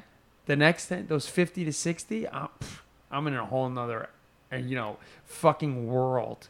But like my vision board, for instance, like shit on this that my boy crossed out the other day that I didn't even know I hit because I don't even think about it. Mm-hmm. You know what I'm saying? Like I write shit on here every month and I forget that I do them. I don't even cross them off. My boy sat here the other day. This whole left board is gone except for the two top Yeah. pieces. You know what I'm saying? I'm recovered already. Yeah. So like I competed in June. You Where's know what I mean? marker? so like the only thing that is on this board is is really the black belt and my 300 and re-signing with the UFC, which I'm keeping on because I'm fighting at the end of this year, November. Guys, stay tuned. But I don't know what May 11th next year holds because I didn't put a, a, a year on it. You know what I'm saying? Mm. Yeah, yeah. So that's like a whole bigger Ooh, thing. okay. You know what I'm alright. saying? I was gonna ask you if that was if that happened. Yeah, so like the But way I take year. life now, I just every day is something. Yeah. Every day is an experience. And like you know when I know I'm making strides and when I'm making big impacts in my life is when other people notice it. Oh yeah, yeah. It's always you gotta like humble hustle, humble hustle, like hustle ah. when nobody's looking. Like all of a sudden they're like, oh shit, where you where the fuck did you come from? Like whether you're training or like all of a sudden you're like, oh bam, bikini competitor. When meanwhile you were just out with the girls like last week, but they didn't know you were only drinking seltzers with lime. People but yeah, people that are egomaniacs, people that have are are confident in the wrong way, people that are self-confident and have low self-esteem worry more about their competition mm-hmm. yeah, and worry more about the people they dislike and worry twice as much about the people they like than they do about what the fuck's in front of them and do worry m- more than what the fuck is in the mm-hmm. mirror mm-hmm. and where i'm at in my life that i separated myself from my old company i have my own company now and you know knock on wood we're doing very well but i stay in my lane mm-hmm. stay in my lane. I mind my own business. I hustle like a motherfucker. I'm always writing emails. I'm always talking to people. I'm always doing my own thing. And it's paying off. But there's people out there that are more worried about what I'm doing than about what they should be always doing. looking and judging hard. And- I saw a meme about this Yeah, today. and- it's and- so relevant. And I'm not even I'm talking about myself because I can only talk about myself because it's my only experience, but there's way more out there than than you know um Yeah. than, than It doesn't than compute. see- The- meets the everybody- the majority of people cannot see. They're so focused on U.S. politics. They don't. Do, hey, you guys see Venezuela? That's Yo. a shit show. Crazy. Did you see? Like, I mean, do, do we know that about like you know, um, North Korea, or like that uh, England is trying to get out of the EU? Yeah, Right. they're probably gonna be out like sooner than later. You know, all this shit. People complain about so much, so many things. You're so like tuned in, tunnel visioned into one thing. You can't see the big right. picture. But congratulations to those who can. Well, that's just, that's just uh, people out here that are like, I want to be an entrepreneur, I want to be all this, but they don't look at the big picture. They Oh, don't. the- They don't. The meme thing. Yeah, they, they they just don't get it. Like my my homegirl, you know, Alexa with the shoe fairy. Yeah. Yo, she just does her own thing. She's got a great fucking business. She kills it, you know, and she's in China. She's here. She's there, trying to. I loved her You know? story. I, I listened to the podcast and I love the story about hearing her go to China and take take her business by the ever loving motherfucking balls. Like legit Right. going over there and being like, No, this is what I want, this, this, this. Yes. And that's crazy that you even do did that and I actually got afterpay after that podcast, so sweet. Thanks. Thanks, girl. We're like me, Babe Glaze and Afterpay or like BFFs. But that that's what we're here for to help each other. You know, Yeah. local businesses help. Like, that, that's why I like having people on here that have local businesses to help them and and to spread the word more. Mm-hmm. But that's the hustle. Nobody. If she would have told one of her fucking people to go to China, it was the experience wouldn't have been as good, No. and, and she wouldn't have had such a, an amazing outcome as she did. You know what I'm saying? I mean, at that point, she didn't even have people. It was legit just her. I feel like wasn't. Well, was when she went to China, she had a Oh, she okay. she was already right, like, was like, shit. She was already right. like Oh yeah, she already like got facilitated and stuff. Yeah, the one kind of shoes. Yeah. Yeah. So she's doing her fucking thing, but like I love that. You know, I love that and and and people that are willing to get dirty. You know what I mean? And and and get their put their fucking hands in there and like don't let your business run itself. Fucking run it. Be in there. Get Yeah. in there. You know what I'm saying? And like there's a few people out there that like um not so much mentor me, but I listen to them more than they think I do. hmm Yeah. You know what I'm saying? Or you absorb everything, and honestly, when you need it, it comes to you. Like you're like, oh shit, that's what they said. Like this is so relevant right now. Right. And that's that's also a good quality. Um, We have uh, sound effects to Yeah. the podcast now. sound effects. That was she was gonna she was gonna curse. Gotta bleep that shit out. Oh wait, that one didn't beep. Corny AF over here. Um, Um, but I listen to a lot of people, and I have some very successful people in my life that I have a very close relationship with, and the last thing I've ever asked them is like, "What makes you the you know what was that one thing that makes you successful?" And it's not fucking one thing. I just listen to them and, and how they do business and how they go about life. And they ask me about my business because they see how I'm going. And listen, it's this It's isn't this is a, a million dollar business, but it takes a lot to get there. Mm-hmm. There's a lot of struggle and there's a lot of bullshit. But as long as you fucking be creative and understand your vision and your style and who you are, that fucking million dollars will subside and you'll fucking double, triple, quadruple that with no issues. As long as you stay true to yourself. The problem is a lot of these guys sell their fucking soul and trying to do what other guys are doing and it's not selling because it's not organic, it's not mm-hmm. real, it's not them. yeah, They're trying to be somebody that they're not, yeah. you know? And I can say that because I've done it. There are people that are like I've done entrepreneurs, it. but they like go and crook people. You know, like you're Yeah. like doing it. You're doing it wrong, guys. doing You're it wrong. doing it wrong. And they don't understand that. Why? Because they see the big picture. They see the Ferraris. They see the fucking six figure bank accounts. They see the Rolexes, the gold. That's what's important to them, which is crazy. This is like eulogy and and resume qualities. The resume quality people also value like high end shit. Like you can, okay, you can still value high end shit at at a you know re, like a what do you call it eulogy virtue versus resume virtue. But when your resume virtue, you're like. Oh, I got the F type Jag, and then you're like, nah, nah, man, I got the Maserati, and then they're like, okay, next next year when their lease is up, I laugh because they all lease these things. um, then they're like, oh, I'm gonna get a like a this or that, and it's just one up, and it never ends. They're like, finally, like they both have the same top highest high end cars, and they're like, ah, fuck, how do I one up the other person? And then they feel like they can't, you can't go any further. You're stuck. You just limited yourself. It's you, never you like you got all the wealth on the planet. You think you have everything, and you're limiting yourself because now you have literally everything anybody could possibly think of, and you're still not happy because you're freaking out because you can't one up the other person. Like, m- like value meaning monetary wise or like stuff wise, and you know whatever. I don't know if you count your gold or shit, but like No, but What, you're like, right. It's never enough. It's never enough, and, And you're the- always competing with somebody. Especially, It's if- sick. The more it's money like you a make, mental illness or something. I feel like I feel bad for people that Yep. value so much in Yep. something that you could crash into a fucking divider tomorrow and you're never gonna get that shit back. and you still have progressive. yeah, yeah, and um, yeah. So people put so much value on things that are disposable. That's the other thing is is the, like people hate on. Well, I hate to be roped into the millennial group. I feel like I'm not, but you know, technically. Were you I born in the 90s? 92. Yeah, I'm sorry. millennial. Sorry, guys. Millennial. Um, but yeah, so people hate on millennials and shit. Um, honestly, I do divide myself from the more more early. I think You from know, this more recent podcast, it'll sell you a little. yeah. it'll sell you a little. I am I'm really actually mentally like 36, but anyway, that's a good age. Yeah. But you're 27, Yeah. so your frontal lobe is completely developed now. Shut so up about good. my frontal lobe. Don't talk about my frontal lobe. um. fully developed. Uh. Fuck. What did I? What was I gonna say? Ah. Um.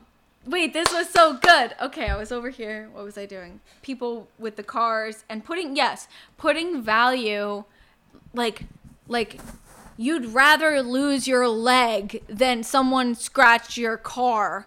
Um that's really fucked up and wrong and twisted and you're putting so these people are putting too much value on your stuff. You care about so much stuff. Your house could burn down, your car could catch fire, someone could ding it, someone could crash into it, you could crash it and end up dead in your gorgeous car with your house that's not going to be lived in because you're dead. And now what else? You know, no one's going to say anything nice at your funeral and you're you put your values on the wrong thing. Um, whereas you could live and enjoy those nice things but still have your values elsewhere, meaning, you know, drive around in your Jag F type or your Maserati and but do good things for the planet and be selfless and you know have values and you know spend time with yourself and t- self-care and you know all these other things that people are going to be like yes he was successful but he was humble you know or he was like or she was successful and she was humble and it, it's much nicer than being like all like you fucking you know tip your bartender a dollar when you have multi-million dollars in the Yeah. fucking bank you well, know? I mean, that's we we like to think that way, right? And we like to be that way, but I don't even know how I got on that tangent. It It- was for it- it, was for it- something, and it- hopefully it was for you guys, and hopefully you resonated with that, and you're gonna finish listening to the next six hours of this podcast. I mean, listen, everyone's different, right? So it's like if if you were if your life changed tomorrow and you had a hundred million dollars, you would be a completely different human being. You don't know how you would react. You don't know how you would be. So vice versa for me. You know, if you had endless money in your account, you could do whatever the hell you want. Yeah, you probably would do good stuff. You probably would spend it on useless stuff. You don't know. And and a lot of these people, the problem is they they were in the same boat we were. They never had anything. They finally busted their ass and Mhm. got to where they were. Yeah. And now money is unlimited to them. They don't even know what to spend.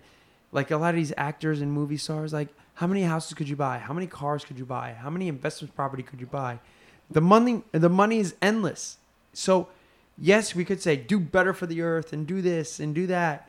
well, don't forget your roots. I mean, really, if you That- are that type of human being, that is the one thing that money Right. cannot change is who the fuck you are. Like, Right. honestly, that is the one thing that's like to the core. But you also can't sell that to everyone because a lot of people forget who they are. And it's easy when So you remember have it, guys. millions and millions and millions of dollars. And I hate to I hate to talk so long about money. Money. You know what I mean? Because money, money's the root Mo- of all evil. yeah. Oh, Woo! that's what right. happens when you have the alcohol Are on the good? Are floor. we cool? We're good. False alarm. Nothing's broken. We're good. But, you know, money doesn't fucking fix anything, but it does run the world. Yeah. at the end of the day. Mhm. You know, it runs the world. But it's just it, it's a tough topic to talk about because if we were gazillionaires, this conversation I'm sure would be different. But it's great to hear a lot of these guys that are multi billionaires, millionaires, gazillionaires, business owners, entrepreneurs that say that a lot of the same things that we do. And I have a friend who his father is very, very, very, very well off, um, is on the same pedestal with a lot of these guys we listen to, if not bigger, who you would sit down and have a conversation with and was the most hands down incredible human being who I fucking love dearly and it has nothing to do with his money. He's just an incredible person. I hug him, I kiss him when I see him. Like it's a genuine relationship. And the way he reacts to everyone and talks to everyone, like he doesn't think and yeah, does he have nice things? Does he, you know, sometimes like, you know who I am? You know, like he'll fuck around like, come on. You're gonna put a fucking number on that with me, you know? Yeah. Fucks around with it, but he also can afford it. Yeah, You know what I mean? yeah. But you will never know. Does he wear nice clothes? Yeah, but nothing. He ain't wearing a fucking gold chain that wears 72 pounds, Yeah, or he's not walking into a diamond encrusted, you know, G wagon or none of that. But you know, do they have nice vacations and stuff like that? Do they live a very conventional lifestyle? Absolutely. You know, he loves his boats. He has a Mhm. very a couple of nice boats, Love boats. and and that's it. You know what I'm saying? So like that's the separation is where you get these young kids that want that lifestyle. They want these big cars that they can't afford, but they're well, for the what is image. the want though? Like that is my real. I, The I guess like okay, my mind my right mind here. does not compute. that's the want. Yeah, Cell it's the phones. phones. It's the phone. It's the Social Instagram. media. Social media makes you want it. mental But status. but also like you can want a lot of things, but like I want to ask you you people out there comment comment on this this thread or on Facebook or us. whatever. Ask us. Seriously, what makes you want these things? Do you think you're gonna feel better after you attain these things? They do. Like, is that does it make you? Is it tempor? You know, Um, is it temporary or do you? You know, does it make you feel like a big shot? Does it make you feel like you It know? does. Or do you want a fucking nice ass car, or do you want to live abroad for like an infinite amount of time like whenever you come and go and would like go, go for like a month or three months and travel do you want to like see things and taste things and experience things in like a hyper aware state or do you want to have things and still live the same day in and daylight out? You have to go to work but in your nice car this time or you have to you know all all the responsibilities and and you're still in the same life just with nicer shit. Right. and it's like makes you feel good but it's like a pseudo feel good. And i don't know if it's just me that feels that way um but i'm sure for some people it's a real feel good i i just it just for me it doesn't like i can't wrap my head around the um the things thing. Well- because like i mean i want to go like you know I've- jump out of an airplane or like jump off of a waterfall or like have pseudo safety instructions before getting shoved off a mountain in Colombia to go paragliding because that happened. They even put a helmet on me that was way too small. I'm like, guy, I can fit my fist in this. Like, let's go. They're like, oh, we won't fall. I'm like, yeah, okay. Well, that's the whole idea. Seriously, it was crazy. But um, I feel like a lot of that stuff that you're talking about is is short term. it is. and It's temporary. A lot of times, what happens is is you jump in a hole that is too big for you. It'll you- swallow you alive. You make it happen, right? You make it mm-hmm. happen. Whatever you you want the car that you always wanted, a GTR, a Ferrari. You're paying a thousand dollars a month. You're still living, you know, with your parents, or you have a little apartment, but your car is worth more than your apartment. But the problem is, I feel like a lot of times too, if they come back to normal society, they don't know how to react, or they're afraid to being judged.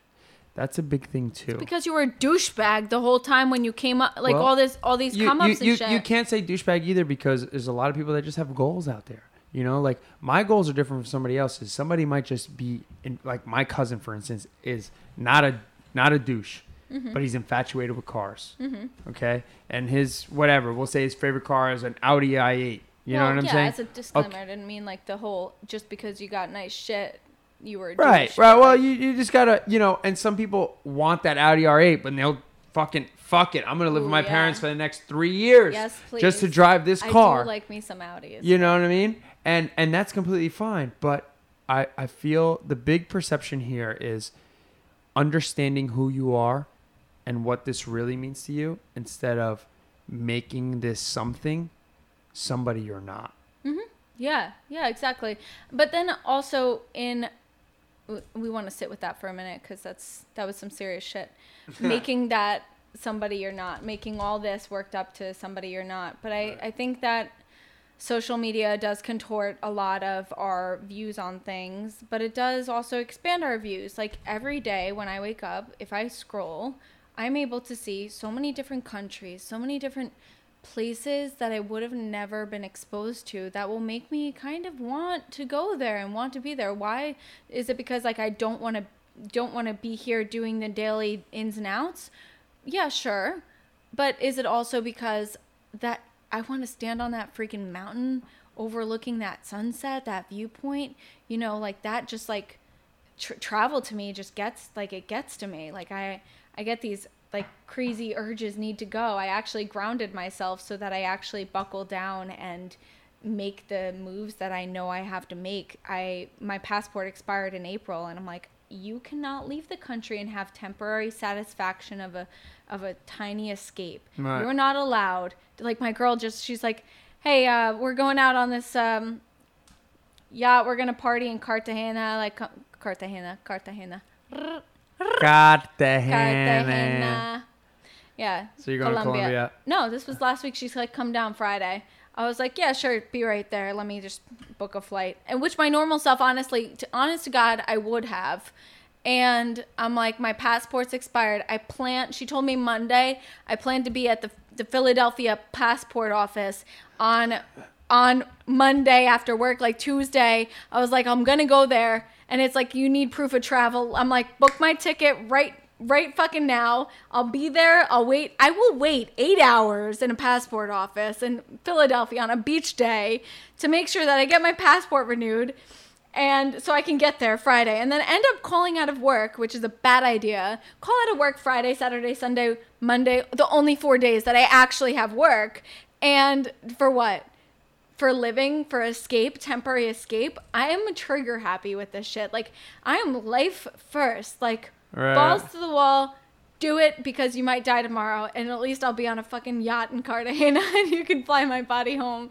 Um, but seriously, um, That's deep. it's it's just you know and i realize why are you doing these things is it excitement it's easy to just it's easy to say oh i do it because i love to travel. No why do you love to travel? What is it that does it for you? Like when you're an doing it experience. it is an out of body experience. It's changing I, the the things that i realize when i'm out of the country out of my normal habitat i, I realize that i want to do it more often Right. it- because being here, seeing, going to the same bar, going to the same fucking restaurant, seeing the same goddamn people every fucking weekend. Fuck those people. Seriously, doing the same thing day in and day out, even going to the same gym, lifting the same fucking weights, trying to work for the same fucking goal. Yeah, fuck those people the- too. Seeing, just doing everything the same way is good for some people because you feel comfortable and comfy cozy doing it. Like i go to i go to kickboxing on tuesdays and then after that we make dinner the same dinner every fucking week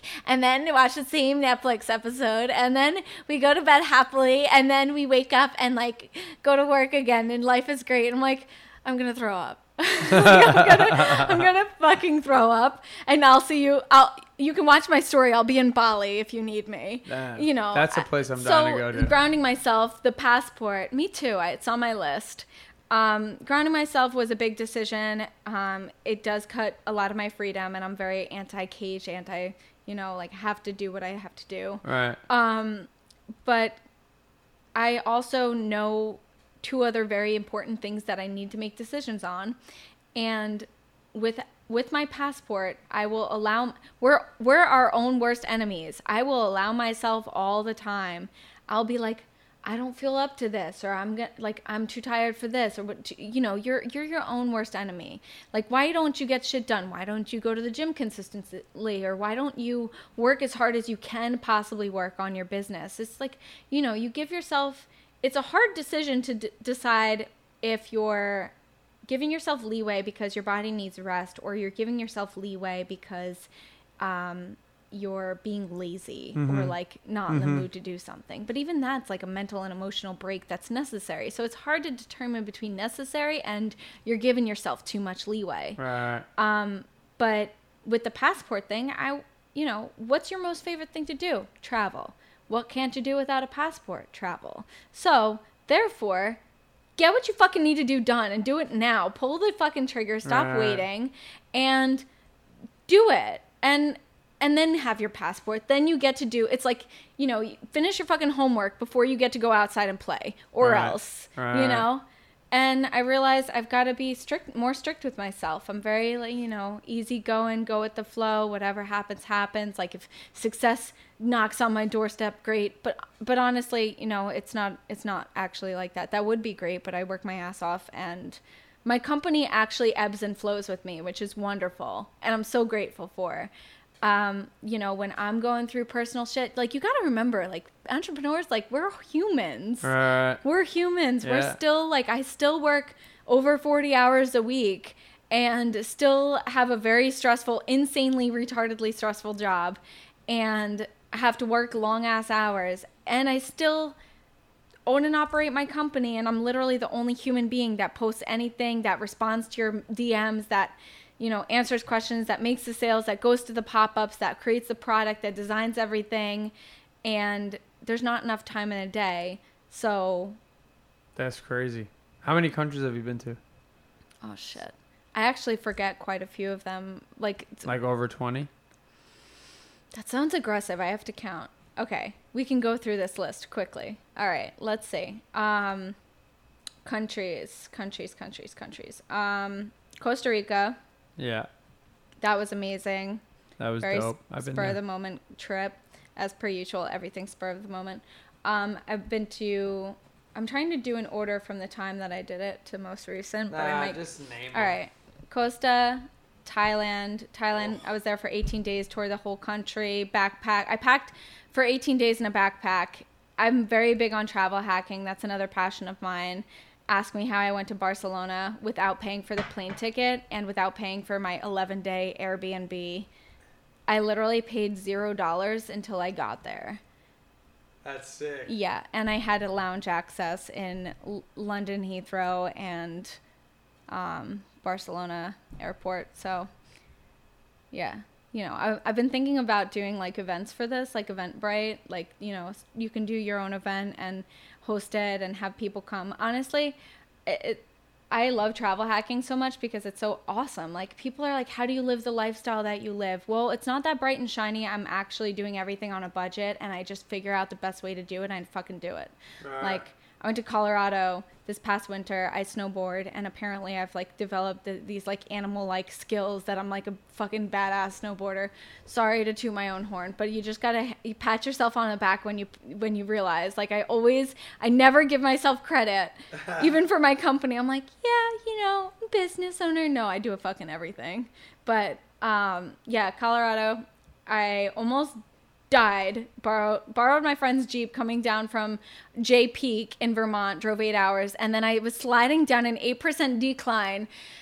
And I'm like oh shit let me just turn on the four-wheel drive. There was no four-wheel drive and you're going into a guardrail. God fucking save your soul.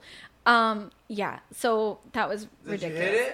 no, fuck no. I fish. I turned the car sideways. I'm literally sideways at an angle going down the hill, and I fishtail towards the guardrail, going down the hill. Then a fishtail the other way because it's an S curve, and fishtail the other way on the S curve, and even out, and I, I'm alive. And you change your underwear.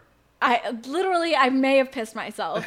but um it was insane. Insane on just like there was barely any snow. So after this happened, go to Colorado.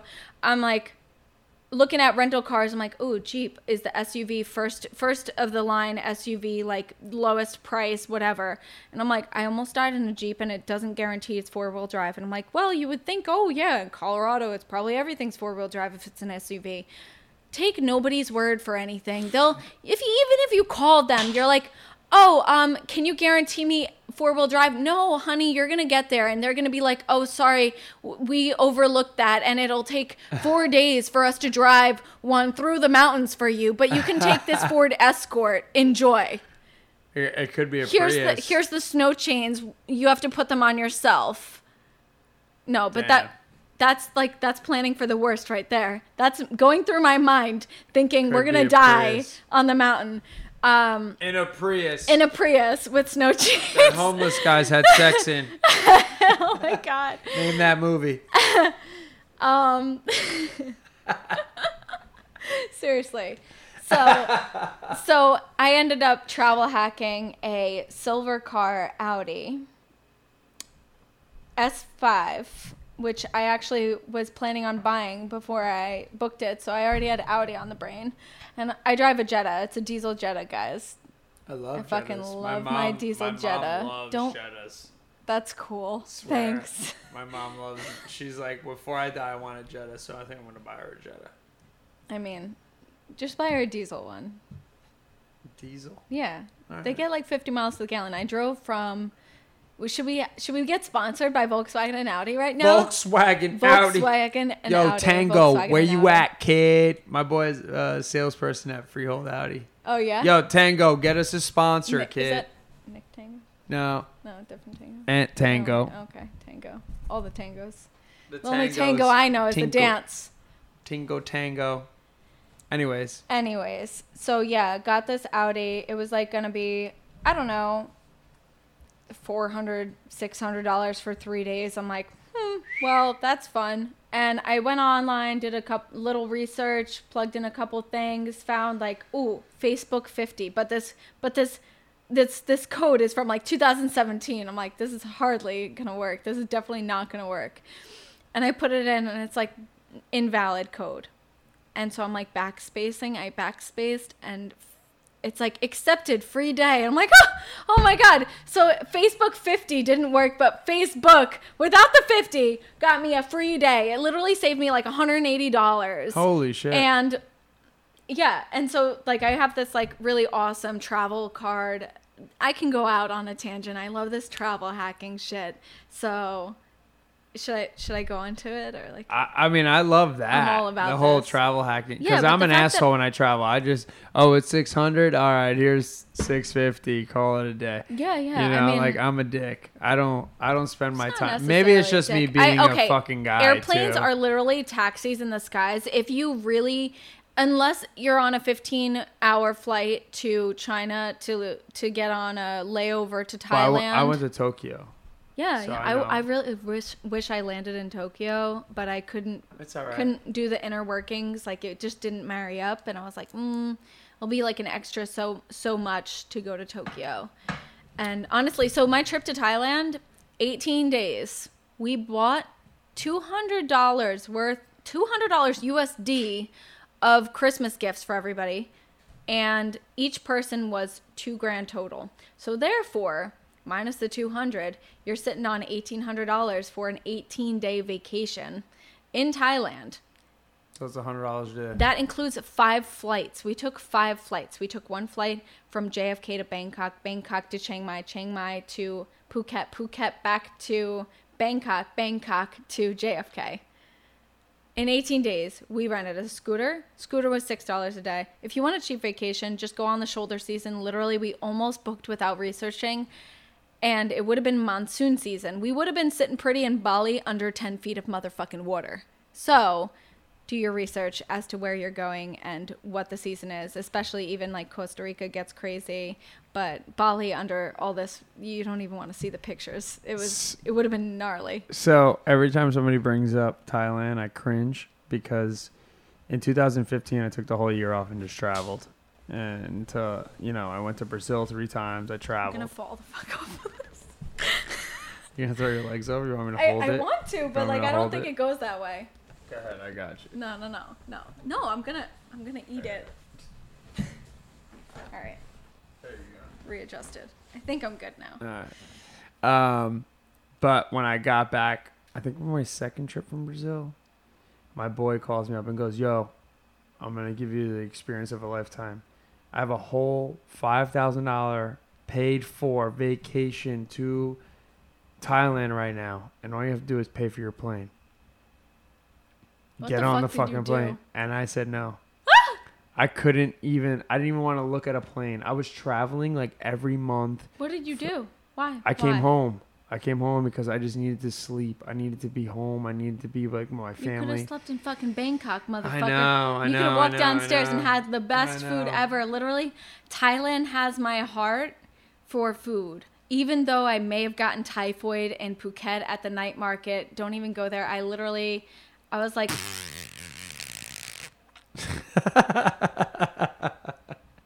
There it is. yeah, basically, basically on my deathbed, hallucinating. Literally, this like If you would have saw her face right now, it's even better.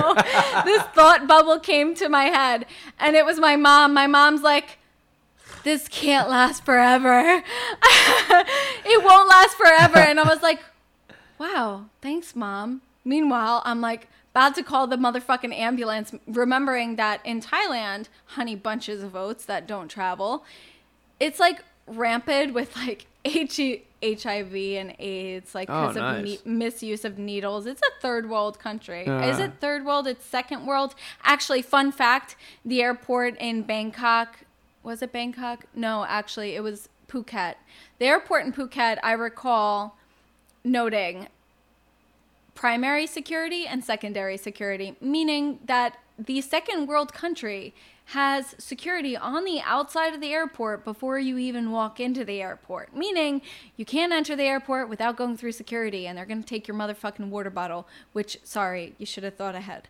But seriously, more secure than our country and their second second world with the with their hypodermic syringe problem and whatnot. You have to buy your own syringes if you want to go to the hospital. You can buy it buy them at 7-Eleven. You can also report crimes at 7-Eleven.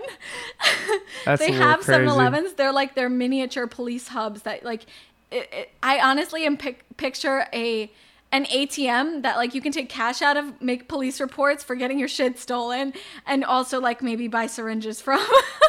That's crazy. yeah. That's wild.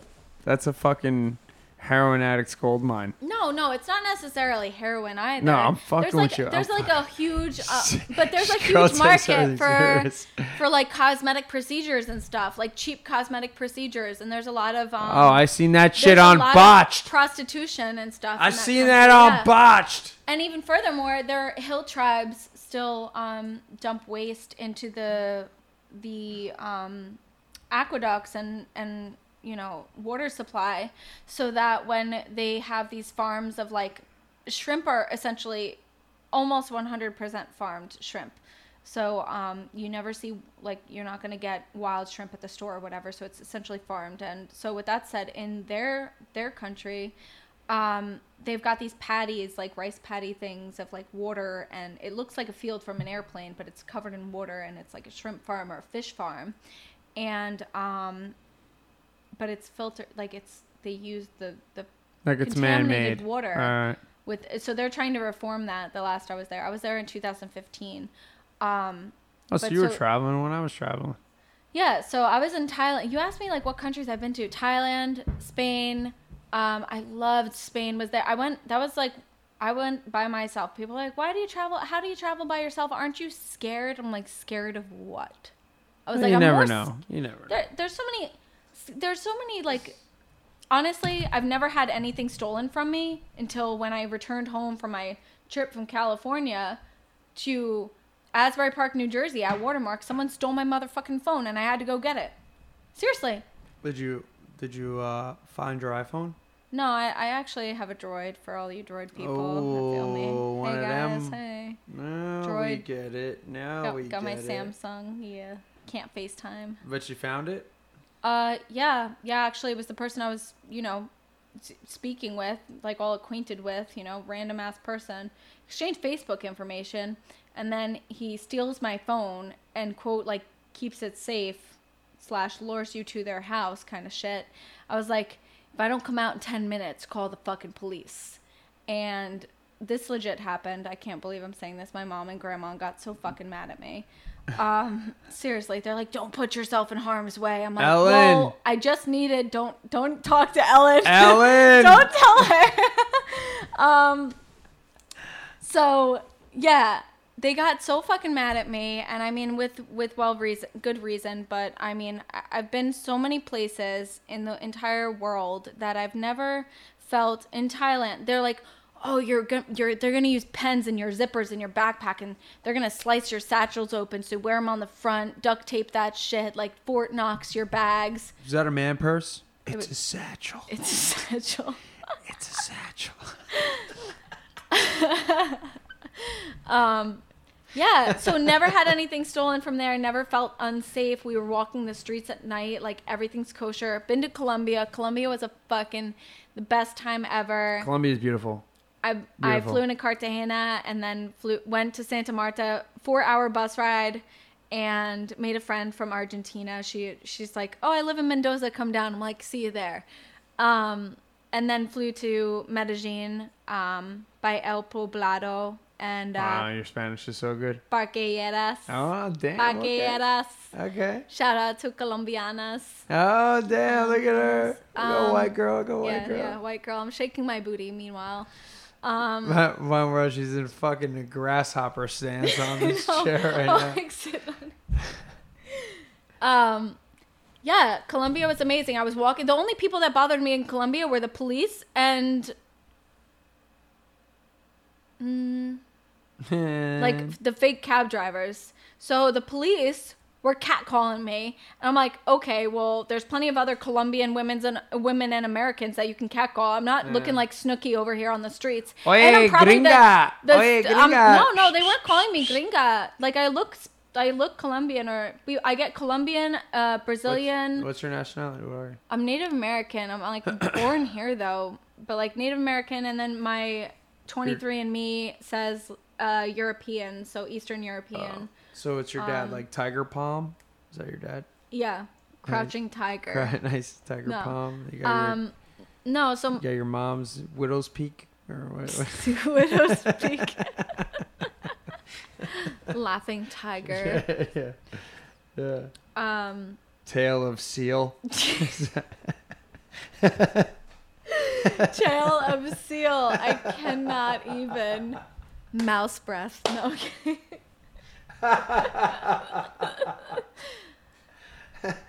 Laughing Buddha, floating willow. um, Uh, yeah, Colombia. Seriously, nobody Colombia was bothered me. And then the only thing that happens is, is when I come to the U.S. and someone steals my goddamn phone. yeah, I mean, Uh, even like I've been to okay Mexico. Okay, we got. What do we have, guys? what do we have? you Tell them what Colombia, you want. We got Colombia. you got Thailand, you got Thailand. Mexico, and you got like three or four spots in Colombia. Mexico. Um, See, I've been to Brazil three times, and I hear I'd nothing go but war, sto- oh, war stories about Brazil. And the only time we ever got into some shit was the one night that one of our guys was drunk and decided to walk home at five o'clock in the Oh morning God. by himself. Oh shit. And literally, where we were at, he went through Were his shit. At- and yeah, in Rio, he went through his shit literally by my front door. And we didn't hear anything. We didn't know anything went down. Like we thought he fell, and he goes, "Bruh, four guys just mugged me and beat me up." And like we were talking to a group of girls, so when all that went down, we didn't hear anything. So like we didn't even know he walked away. We thought he fell. So when we turned around, he's like all laced up, bloody eyed. They were like, "It's all good. They only took ten bucks and a condom."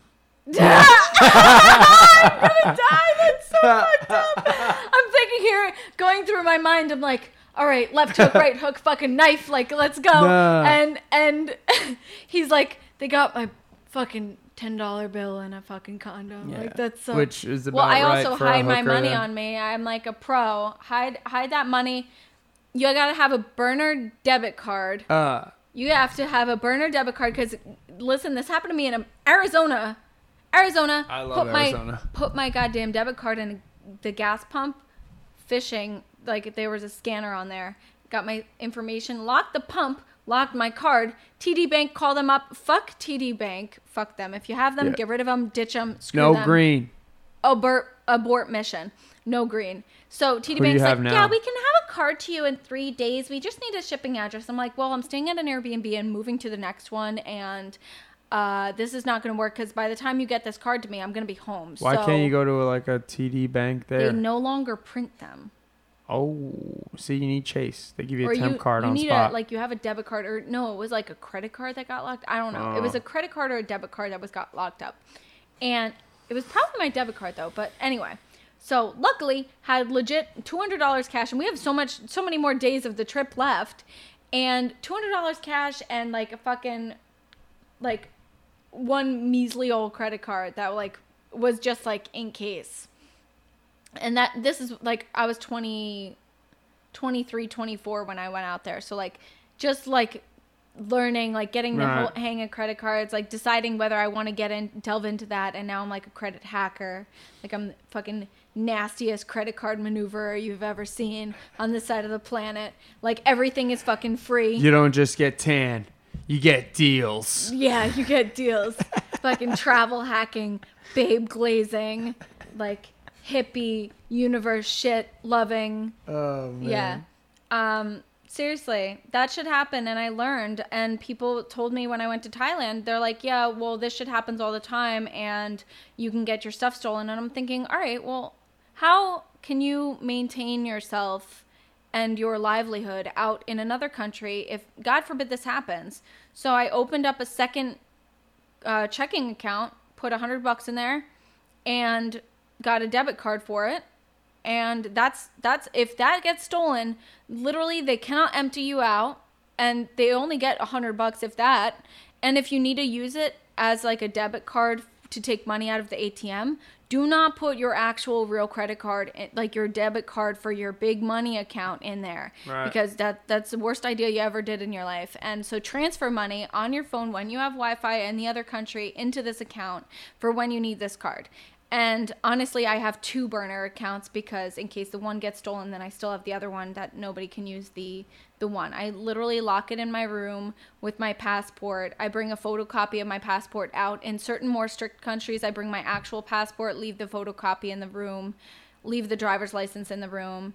And I also get an international driver's license so um, that when they need collateral, when you rent a car or you're in Thailand and they want to rent you rent rent a scooter, um, they're like, "Oh, we need your passport for collateral." I'm like, "What?" And they're like, "Yeah, your passport." I'm like, "These motherfucking crooks on the side of the road, they convince how many people that they need your passport and they fucking do not." They're like, "I'm like, "What else will you take? I don't have it with me." Like, "Sure I had it with me." And they're like, "Oh, um, what else do you have?" Shoes. Yeah, fucking like, yeah, here, hold on to my watch. That shit'll be gone. Yeah. No. So I gave them my, my international driver's license. I gave them a, even a photocopy of this thing because I needed my driver's license with me in case I get pulled over because the police will fucking ticket your ass. And when you're in other countries, you get stopped, they'll ticket you instead of um, like I, sometimes they make you pay right on the fucking spot or they ticket you um, because they know you're not gonna like come to court or whatever. Right. They, they ticket you or they fine you and it's right on the spot. Makes sense. Yeah. Yeah. So that's a, actually a funny But- story. So um, when when you have your burner shit, um, one of my favorite comedians is Brad Williams. You Mm-hmm. ever heard of him? Mm. He's a midget. He's great. I love comedy. Like I, I want to do stand up comedy one day, you should. just to fucking try it, like an open mic night. Like have me fucking talk about Italians in a fucking hey, you doing I, you know, and. Uh, so Brad Williams, one of his one of his things, he talks about going to Brazil, and he goes, you know, I'm on my way to fucking Brazil. This guy's a midget. If you guys don't know Brad Williams, look him up. He's great. He's on Instagram. He's everywhere. Um, nice maneuver. I know. Um, so Brad Williams is like, yo, I'm on this Glaze plane. swivel. Babe, still glistening on your ass. So Um, he's on the plane. He's like, li- he's reading the pamphlet. Okay, he's reading the pamphlet. He's like, this Emergency pamphlet. exits. He's like, the fucking pamphlet's telling me how to survive in Brazil, and it's like, yeah. So What? he's like, you possibly could get mugged.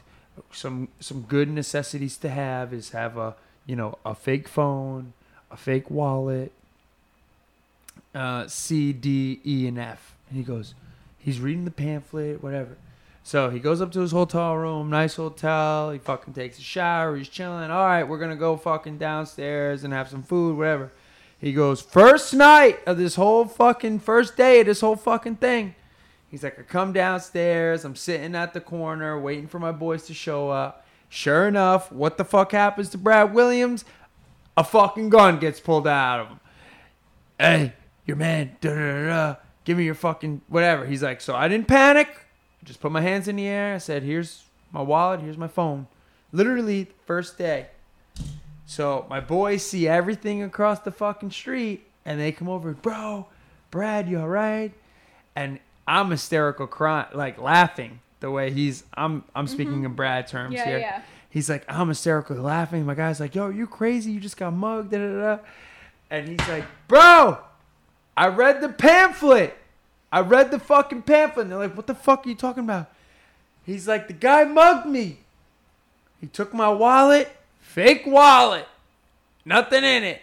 Yo, is he saying it this took- loud? Did he- they? he did they took just my walk cell away phone. They're gonna come back? He took my cell phone, fake cell phone. No. But he's like, oh, that's so smart. He's like, but you know what's funnier? He's like, I just spent 45 minutes in my hotel room taking dick pics on that phone. he's like, Yes. so not the fact that guy's gonna be pissed can't. I that he's got an empty wallet and a broken phone, but he's got a midget's dick all over the Yo, he had me the last dying. 45 minutes. Oh. I gotta do that. That's great. Yo, you gotta imagine. You gotta. I'm fucking sitting here by myself, fucking rolling. This I'll dude's the a, man. Take a bunch of pictures of homeless Yeah, people. Yeah. go. This dude's the man. This dude's The the fact man. that he's like, I read the pamphlet. That's So- good. Traveling was crazy. Living your life was crazy. What? Um, I love. I love the way you live your life, and I love the way you handle yourself. Because I didn't expect that, especially I don't know you, so I look at you like a whole different Thanks. light, and you're fucking Muchas gracias. super Kap awesome. kun ka, as they say in Thailand. Kap kun ka. So you say kap kun krap or kap kun ka kap. So um, for men in Thailand, they say kap at the end of a sentence to signify that it's a man speaking. Um, they do have lady boys there, ladies and gents. So even if it is a man and they're dressed in drag, they will say ka for women. So for when I say kap kun ka, I say kap kun ka. It's like And I a see female pronoun, kind of like A and O at the end of like female, male in Spanish. Yeah. So you would say kap kun kap. Kan kun kap. Kap kun kap. Ka Kap kun. Oh, kap. kap kun Kap kun kap. yeah. Ka kun kap. you said cock. Not on the cock talk. Cop, coon, cup. Got it. Hashtag Thailand. Hashtag Yeah. So big that's yeah. Um, I want to know. So we talked about your crazy trips. We talked about your crazy business. We talked about your crazy mindset. I want to know the craziest dispatching dispatch that you ever gave out ever.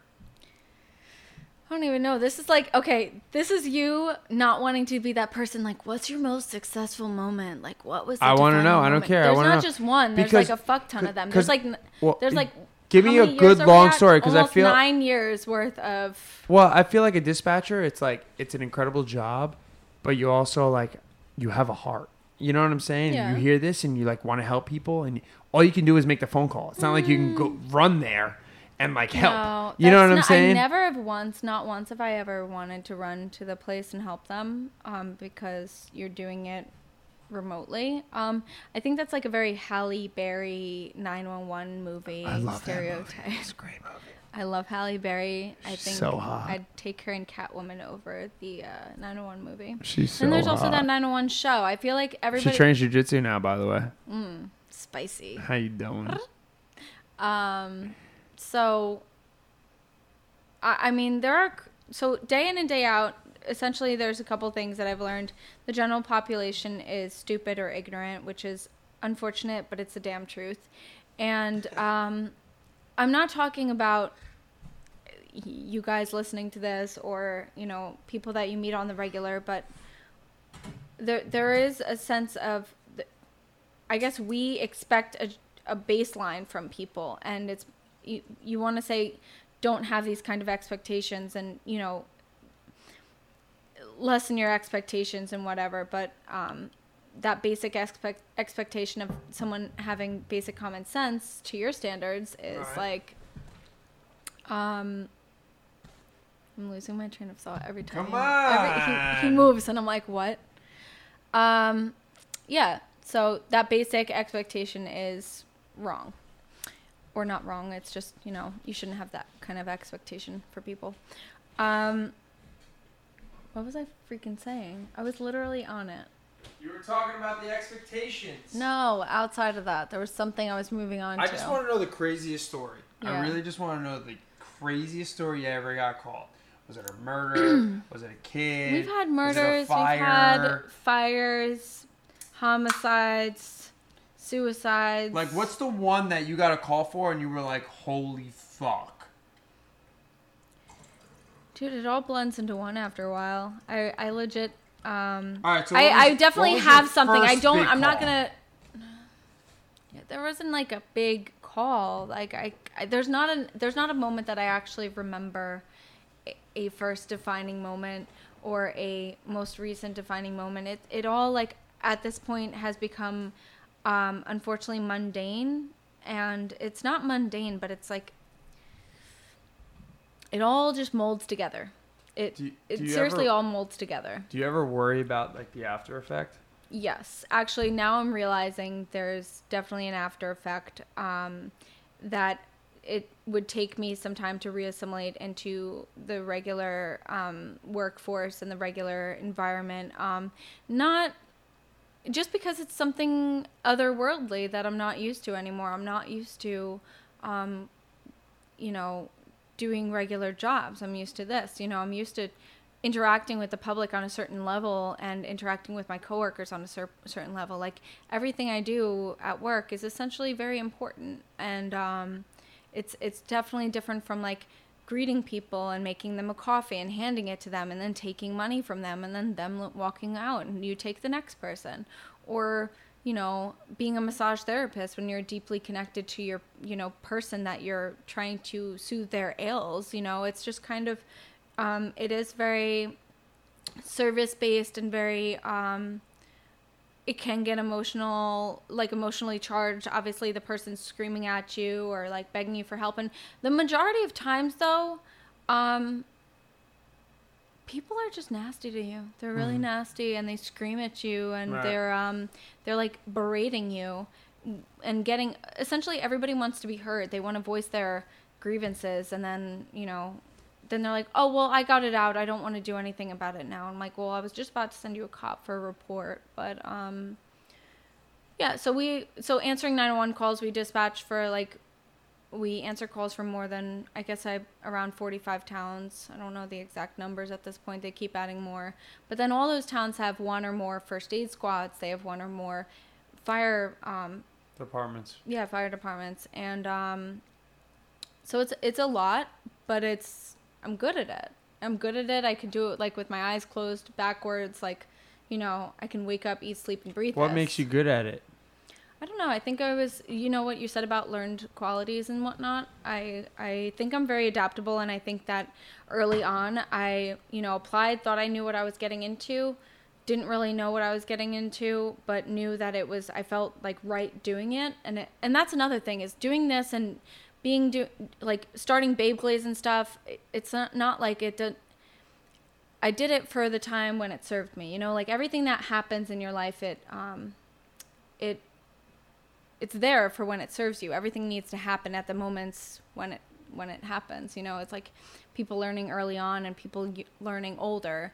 Um, so yeah, yeah, you know, everything serves you within the. Were you were you ever surprised of an outcome after you made a phone call? Mm,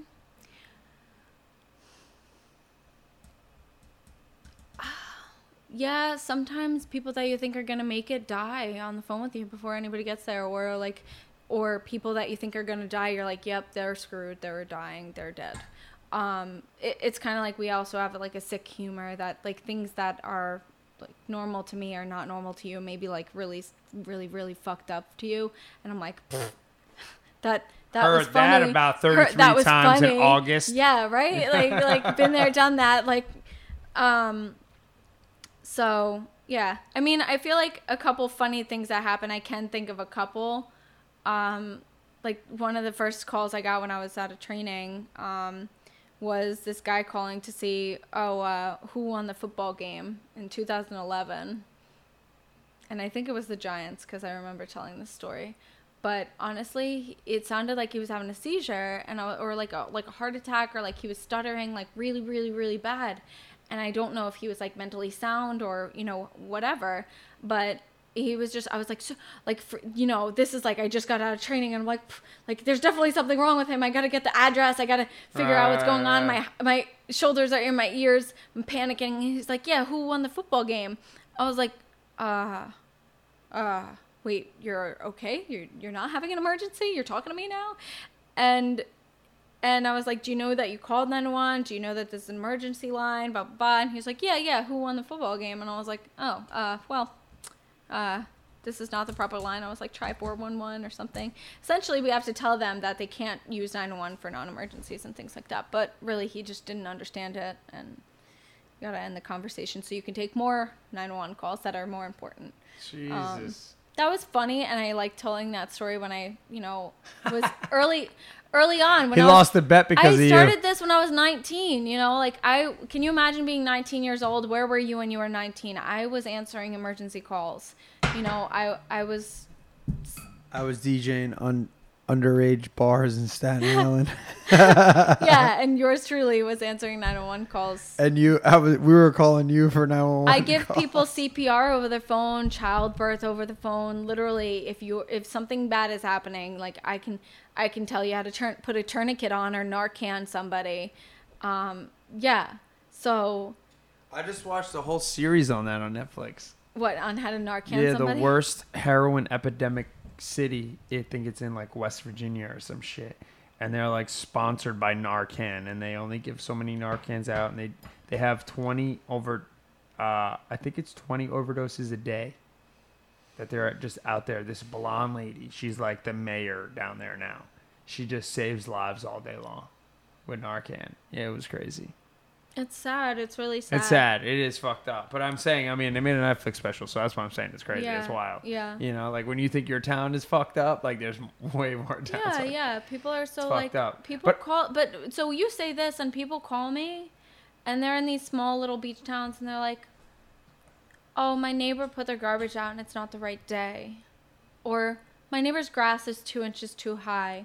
Or they're doing Well, construction cut it for him, you fucking dick. Right? Or even the house across the street, they have a construction bin that they like their garbage is flying out of. Or like stupid shit. Just the most stupid shit people actually call the police for. Like when your power goes out, they call the police. When you don't have a medical emergency and you don't have anything pol- like th- that the police are needed for and you guys are calling like the police for your TV not working and shit like that. It's just it's sad. And this is like what clogs up our system which makes you know and it's not doesn't make my job more difficult. It's like it's the people that are too nosy and too watching like watching what other people are doing like all up in other other people's business.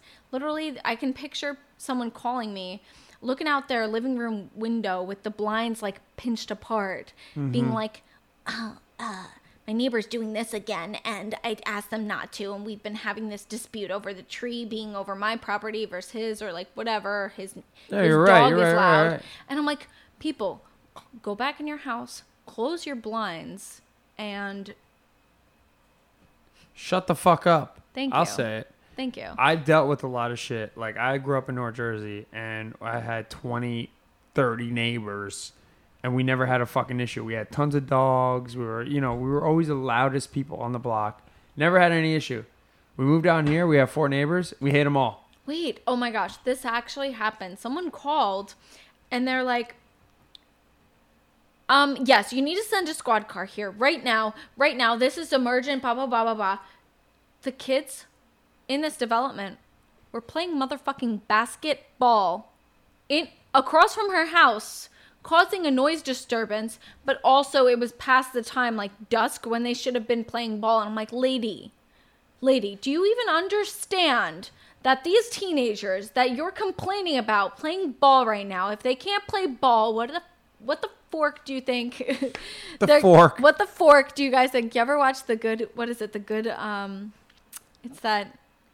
It's on Netflix. Oh, TV. The good. I don't watch TV either. That's why I can't remember. But I've seen it a couple The times. good, the bad, the ugly. no. All right. It's like Sounded the- right. oh, the good place, and she Right. can't curse in heaven, so she Ah. says fork, and she's like that lady with such a bench. I just like get a kick out of it, but um, so hence what what the fork, um, yeah, like what what the hell are you calling for, lady? Like why, why would you think that this is okay? Like you are so consumed with the fact that their ball bouncing is just too alarming and too rattling for your soul for you can't sleep and you're going to have a bad day at work tomorrow. No, when you have a bad day at work tomorrow, if every parent was complaining in the development how their children are dying because they're doing heroin, because they're depressed, because they don't go outside and they don't Yeah. motherfucking play.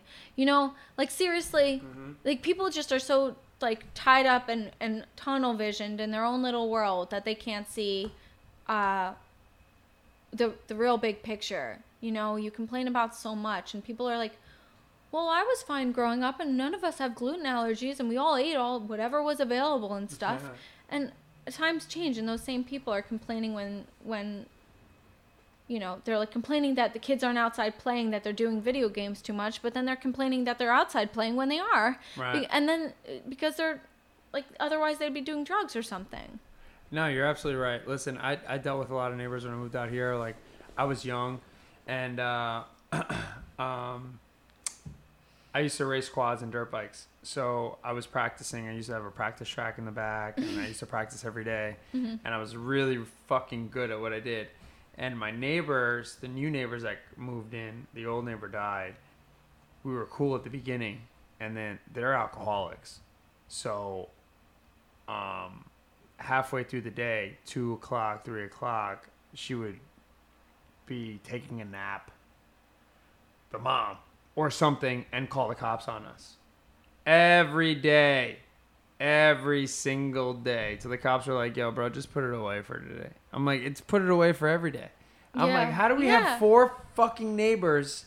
And only Two of them mind their business, and the other two call the And, cops and on us. honestly, it's like them complaining about their quality of life, but by them complaining and you not necessarily technically doing anything wrong and you're not past the decibels or whatever, then you're you got to put it away. So therefore, your quality of life, your own personal freedom on your own fucking property is impeded on because your neighbor's uh, silence is more important, but they live next to somebody. So why don't you move? It's like Right. people on Cookman Avenue being like, there, there's music.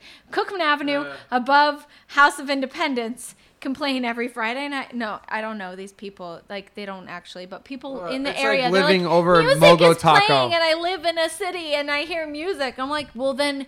Spray insulate your your condo or apartment, or you can't because you didn't buy it. No, you just it- rent it. Then it- live somewhere else. It's like living over Mogo Taco. Yeah. There you go. Like like you know it's gonna be open late. You know there's gonna be drunk assholes there. Me.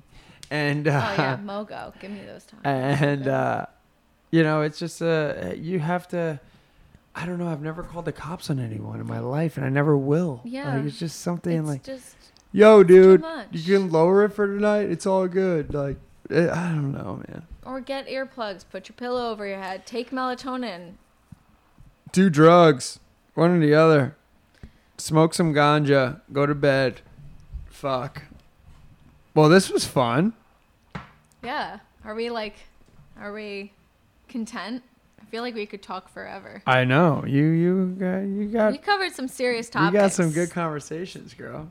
You, you This can might talk. this might call for a follow up. I mean, we can do chapter two. I mean, This I'm not afraid of I it. I mean, it's episode 20, so I mean, who knows? yeah, and First you you're looking at my vision board right now. of the season, you know, kicking off season two, episode. What is it? Season two, episode one. Episode one. Episode one. Uno, How do you feel about being the first one? number one. How do you feel about breaking it in for the first one? Yee. And we don't even know each other, which is great. No, this is great. Yeah. Also, I feel like I should be asking you questions. Who asks you questions? People ask me questions, but everybody that listens knows about me. What one thing was the? Ultimate success to Frankie Perez. Tell us. Well, how do you do it? I'm still waiting for the success. to be honest, I think um, people know about me. To answer your question, really, not that I'm successful, not that I'm anyone, because I never like that was always my.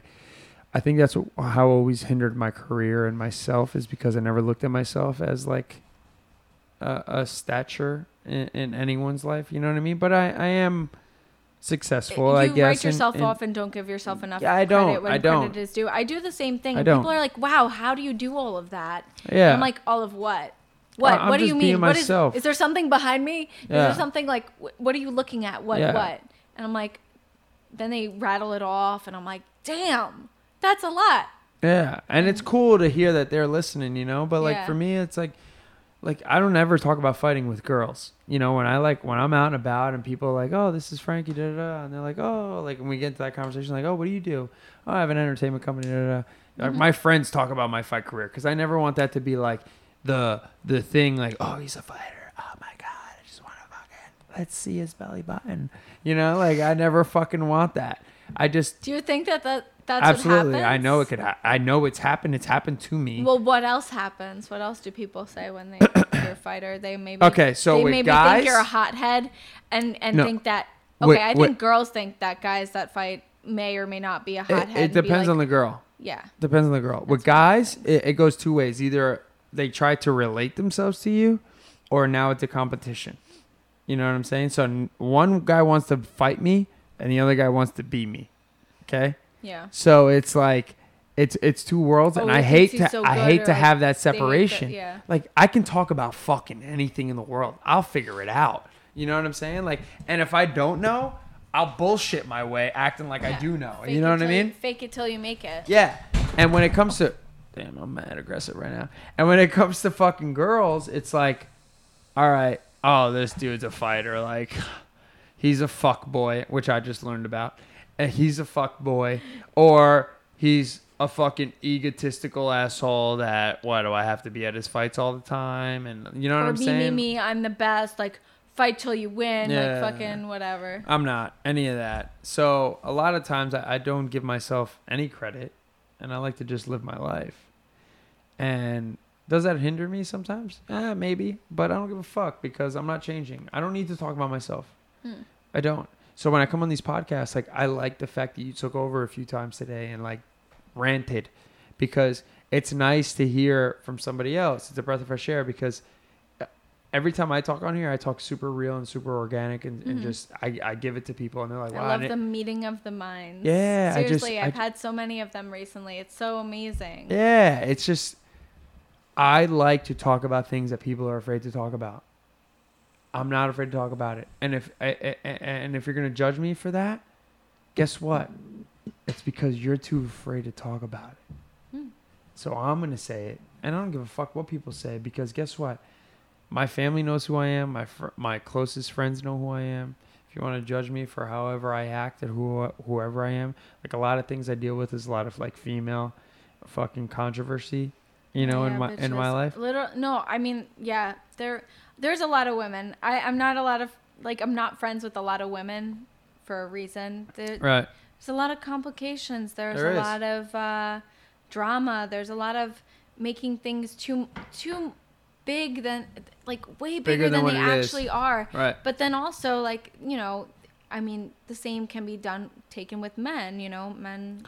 Absolutely. to Uh, women, it's women to it's a men, 50-50 road. But I mean, major the majority of it is you know, I guess who you are and how you are.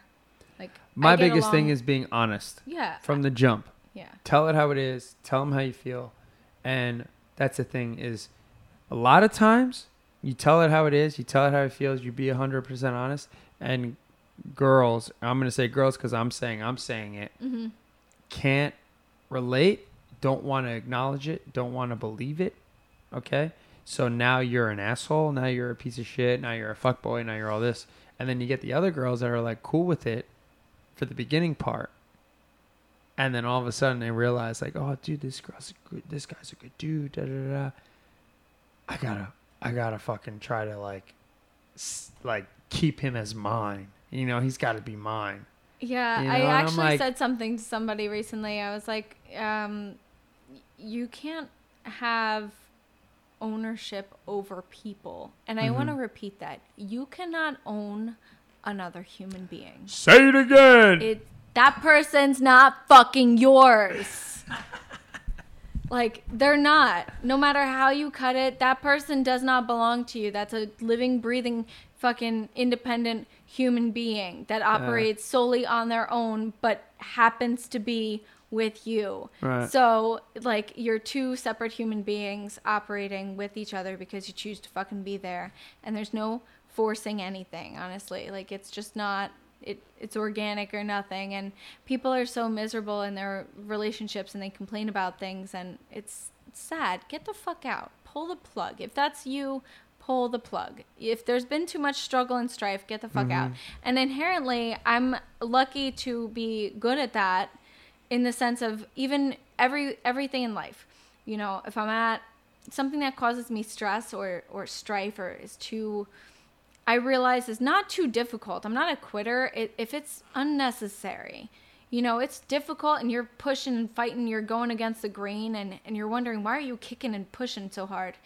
And you realize you're like well i'm not supposed to go this way well then get off and then go the other way. And you're like wow this is this feels better. I'm happy. I don't mind like doing it this way you know? And and meanwhile you're kicking and fighting up the wrong way escalator and you can take Right. the stairs instead Yep. and you'd get there just fine.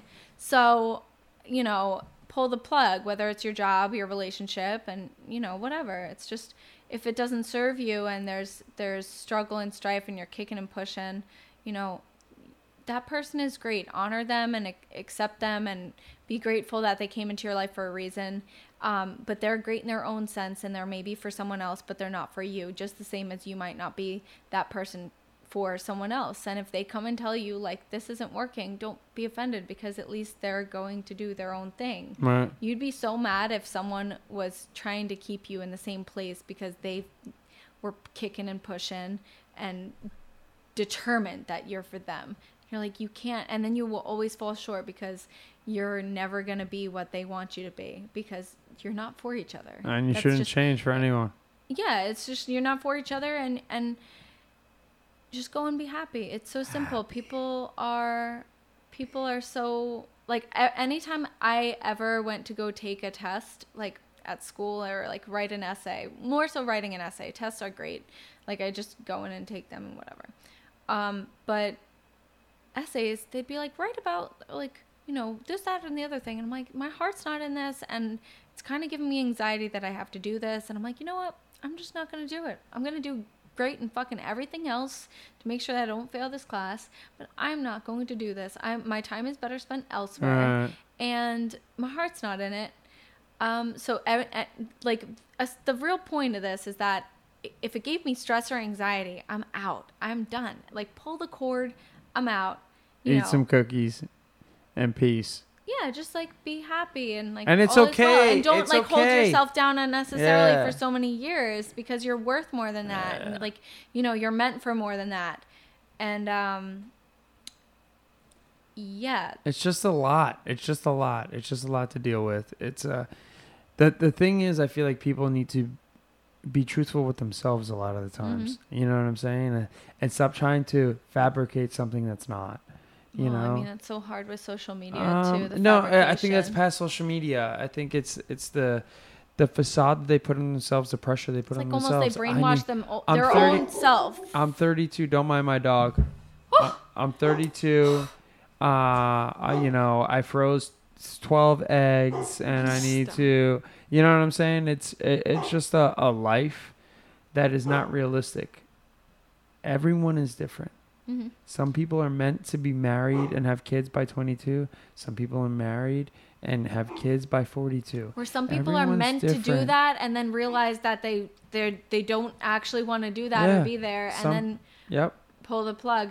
I think that I'm a huge advocate for being healthful, eating well, putting good shit on your body, and like being well, uh, like in like with your mind and your relationships. People need to overhaul. Like you need, you're so good at what you eat, you're so good at what you put on your body, but now you got to get inside of yourself and really clean that shit up because none of us look at it or address it, and we all think it's it's acceptable like I, it makes me so sad when people get married and they're like oh like their friends are like ah well welcome to the fucking rest of your life motherfucker or like they're like Yeah, but why uh, is it you gotta know, be like that? sucks that? to suck and i'm like what so automatically people around you are instilling negative connotations to what you just did and it's kind of like if if you if everything's learned from your family when you're growing up and it's instilled in you with a within a, from a young age then you see your friends get married and everybody you see these guys saying like ah or even the women they're like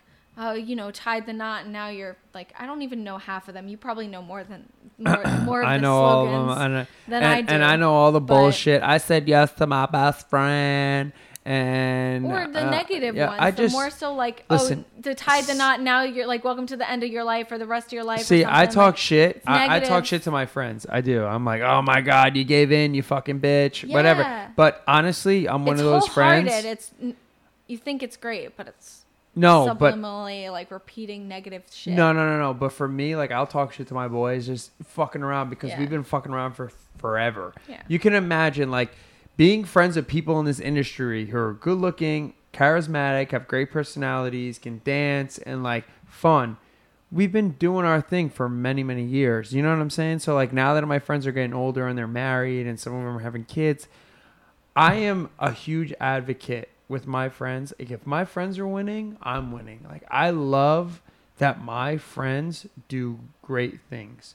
Get married, have uber successful companies, are buying homes. Like I love when my friends do like I'm not one of those that are like bashing my friends or like finding or their jealous soul, or you know? like you're like all listing all these these other like these main things that society really admires like Yeah. buy a home get married have I kids lo- kind of thing and that's fine. Like, that's about- there's nothing wrong with that. building a van and crossing the country There's nothing wrong with and- that. yeah There's no, nothing wrong with that. I know. You I'm know, just I- adding that to the list. I love all my it. friends for whoever they are, what whatever they're doing. I don't give a fuck how old they are, whatever it is. Like, I just want my people around me, and I have a small circle of people because I don't trust a lot of people Mm.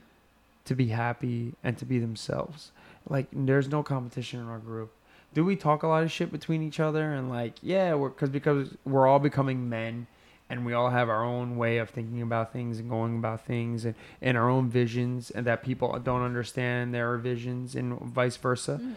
But I love the fact that all my boys are winning. You know what I'm saying? Like if you have a fucking your your company finally just hit half a million dollars. Your your you yourself were just on Forbes. You just bought a fucking Ferrari. You just Forbes under whatever 30. just Can bought you a think I could still pull it off, guys? Yeah, yeah. You just bought a house, you know what I'm saying? Or whatever. You just flipped two homes. You just got engaged. Whatever it is, like I'm happy for anyone in my life Yeah. that is happy for me. I'm happy for because Mm-hmm. the pro the, the thing was growing up is like like babes supporting babes, even bro babes. yeah it, it Bros you know, supporting bros. for me babes you know and, supporting and my boys can chime in on this you can text me call me tell me I'm fucking I'm wrong for We this need but a comment section at the bottom of this. I do they can I get comments I get texts direct texts to my phone with a lot of do you, people put, you got this on Facebook. No I don't have Facebook Oh. I got out of Facebook a couple of years ago but I'm gonna open one up for the company Holla, holla at you. holla. I'll holla at you.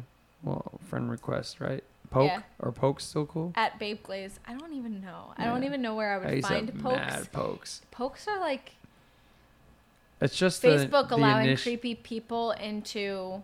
It's the initiative to to like let you know I'm here. You know, like, hey, I'm looking. You know what's even weirder is I'm like when you it. add a friend and they're like, "Say hi to your friend, your new friend on Facebook Messenger, wave," Yeah, and you're like, "Oh God," like you had to open it specifically, open it and check to see that you had a like you know you added them, Right. you know you accepted them. If if you know that's the case, you have a private account or whatever, you know you accepted them, but then it also reminds you to say hello to them, and I'm like, Right. well, this is.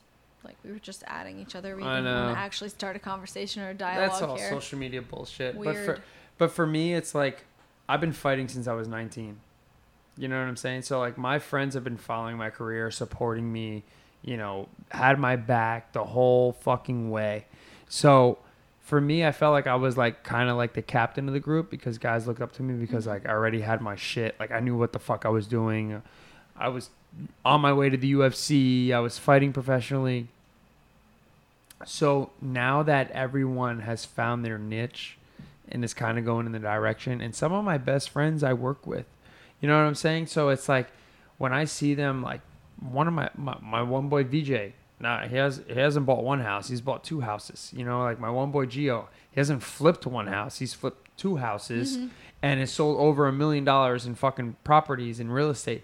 You know, my boy Matt, who's one of my best friends, is killing it with the photography and has a fucking uber successful company. Now he's getting into flips and real estate and like doing his fucking thing and has a uh, and has a fucking uh, clothing line. And my boy Joey has a is super successful with his um, uh, production company that he has. Like my boy Jay, who's a bodybuilder, fucking kills it with body. You know what I'm saying? Like my boy Dave, he's in the union now. He's killing it with HVAC. Like like all my boys are doing so so well, and I fucking love it because we're just feeding off each other. Yeah. And we're like a fucking It's like pack you of sharks. You are what you surround yourself yeah. with. You know, you well, are I'm what a huge advocate. you are what you attract. No, you are who you associate yourself you with. attract. You know what you I'm saying? Like well. you guys just feed off each other, and Yeah. I fucking love it because mm-hmm. it's like, all right, you you took five steps, motherfucker. I'm taking six, Yeah. and now you're take seven, and now we're just all pushing each other. Yeah, like a And- friend a friend of mine was telling me accountability buddies, you know, Yeah. like you got to have these accountability buddies and and actually um he just sent me a message with it. It's like you got to find a friend like buddy up and send your send each other three goals for the next day. Like three girl goals, uh, send them that. So or like three girls. It's three cool. girls, three girls, Or three girls. three goals, girls, or grills. You can Either send me all or three it's of- a fucking party. You can send me all nine all, of those. All nine of those. Yeah. You, you On a to, like, Thursday. double Call me a times day. over there. Um, yeah. So three girls. So send each other three girls that you're gonna accomplish the next day. With grills. with girls and goals. With girls and goals. Girls with girls and goals. Um, no yeah. So send each other three goals and then check in at the end of the day and be like what'd you get done? You know like oh i got this. Or i got two of three or three of three and then two of three because this or this Yeah. happened and we're gonna kill it the next day and i really admire that because seriously as i feel like as a single mother yeah my company is my child and it's fucking complicated um Do you no, have a so- kid? no fuck Oh, no oh, oh. but i'm saying people are like as a single mother like life is hard and yeah i mean definitely um, but single business owner that's doing everything is like another full-time job and i was on something Yo, you and your frickin' it. brain farts. it's terrible i don't know uh, this is like ex- extremely bad today yeah, it's Yeah. it's because you haven't met anybody on your level. That's that's what it is. no Like i've we're- had very we're- quite a few conversations I was gassing myself up. sorry. That was cool. yeah totally. right, he's fuck. like i don't like talking about myself Fuck me, right? Fuck. he's like haven't met I'm just saying we're having a good conversation. yeah for real Fucking guy. But anyways, um, yeah i was on something but it's you can think about it. I'm gonna close out the show, but if you think Do about it. it. we'll jump back in. episode 21 or what is it season 2 episode 1 Yeah, episode 20, technically. episode 20 Season two. i like season 2 Season two, episode one. yeah Technically, episode 20. i like season 2 episode 1 right? Yeah. That's dope. So, thanks for coming on today. Thank you for having me. Yeah. I told you it was going to be easy. Look at that. We're almost three hours deep. Style. Two hours and 45 minutes. Jesus Christ. I told you it's it's it, it's easy. Goes. It So a lot of people judge me, and I would like to hear feedback from some of you guys. If you guys want me to keep it under an hour, under two hours, under three hours, let me know. I want to hear your feedback because a lot of people, um, there would be some people that go, "Hey man, your things are just too long," and da da da da, and then there'd be some people like. Yo, I love the fact that yours are three hours because it like takes up my whole day, and like every time I'm in the car, I can catch up and da da. da. So it's different for everyone. So let me hear your feedback on if you like it long because guess what? I can make it as long as I want. That's crazy. I know the owner. You know what I mean? We have a really close relationship. So I can make it as close as we want. And I'll have bullet points that we hit and we're in, we're out, and we're done. And we're yeah, uploaded. like, do you so, want to know about what the hell you're about to hear or not? Yeah. You know, you want a couple highlights, like Yeah. episode, season two, episode one, like the fucking the ranting and ravings of. See, a, but I like that. I like that because I like when people come on here and take over. yeah, I like to hear uh, from other people. I don't want people to come on here and hear just me talk every time about. People know how I feel. yeah. I want to know how other people feel. I, wanna do know, like the open endedness and not non construction of your. No construction. Yeah, It's like my life. I do like it. I really admire it. I do. And I feel like I enjoyed listening to it before I even thought about or knew I was going to be on here. Um, in bits and pieces. Like, you know, you get in your it's like reading an audiobook and I've actually never read an audiobook. I was I'm not that kind of person, I don't think, but I also struggle to like have time to read a book, crack an, open a book or whatever So do I. in the car, I'll be like, "Oh, you're gonna turn this on," and then when I got back in the car, I had something to look forward to because I'm like, "Oh, what else are they gonna say?" Right. know. Right. Um, or what else am I gonna learn? Or like, what else is gonna blow my mind? Or like, what else can I take from this? Just like absorbing information like a sponge, and it was nice. Sometimes when you get told too much about a podcast, you're like, "Oh, well, it's like I read. It's like they already blew it in the trailer." Right. Yeah. You're right. So we're gonna close out here. I mean, we're almost three hours. I'm impressed. I didn't. I I didn't know where this was going, and I had to get the rust off of my lungs, and I'm so happy to be back. I want to thank you guys so much um, for listening. I just want to let you guys know. So, the first season, I didn't know where this was going. I didn't know what I was doing. I was kind of just a guy that had a vision. I wanted to talk, but we had over four thousand plays with just 19 episode, and I want to thank each and every one of you guys out there. Thank you so so much for the support. Um, like I said, once we get into our office, we will have video recording each and every episode. I'm gonna upload it to our website, teamfrankieperez.com slash podcast, where you get all your latest and greatest podcast updates, um, everything. You can leave reviews. We're also on Spotify.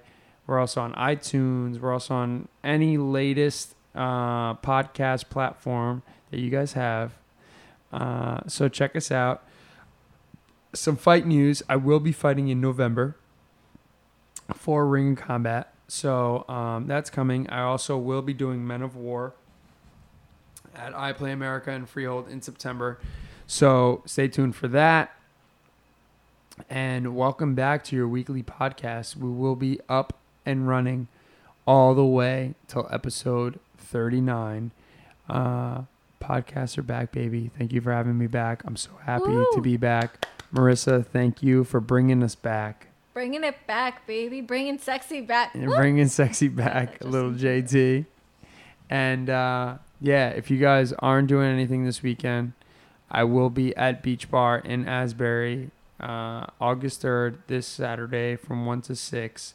If you guys want to have a good vibe, some cool stuff, and uh, an extreme experience on the beach with my man Howie Bongos, come through and experience it. Tell a friend, tell two, let them know. Frankie and the four Fs is back and better than ever. Thank you so much. Yeah, you are now tuned in to Frankie and the Four Fs. Come on. The only podcast giving you the latest news on famous people fighting females and fear. It's Frankie and the 4Fs. Frankie in the 4Fs. You're never gonna forget, never forget Frankie in the 4Fs. Uh, uh. This here we go. There's only one place, and this is the show.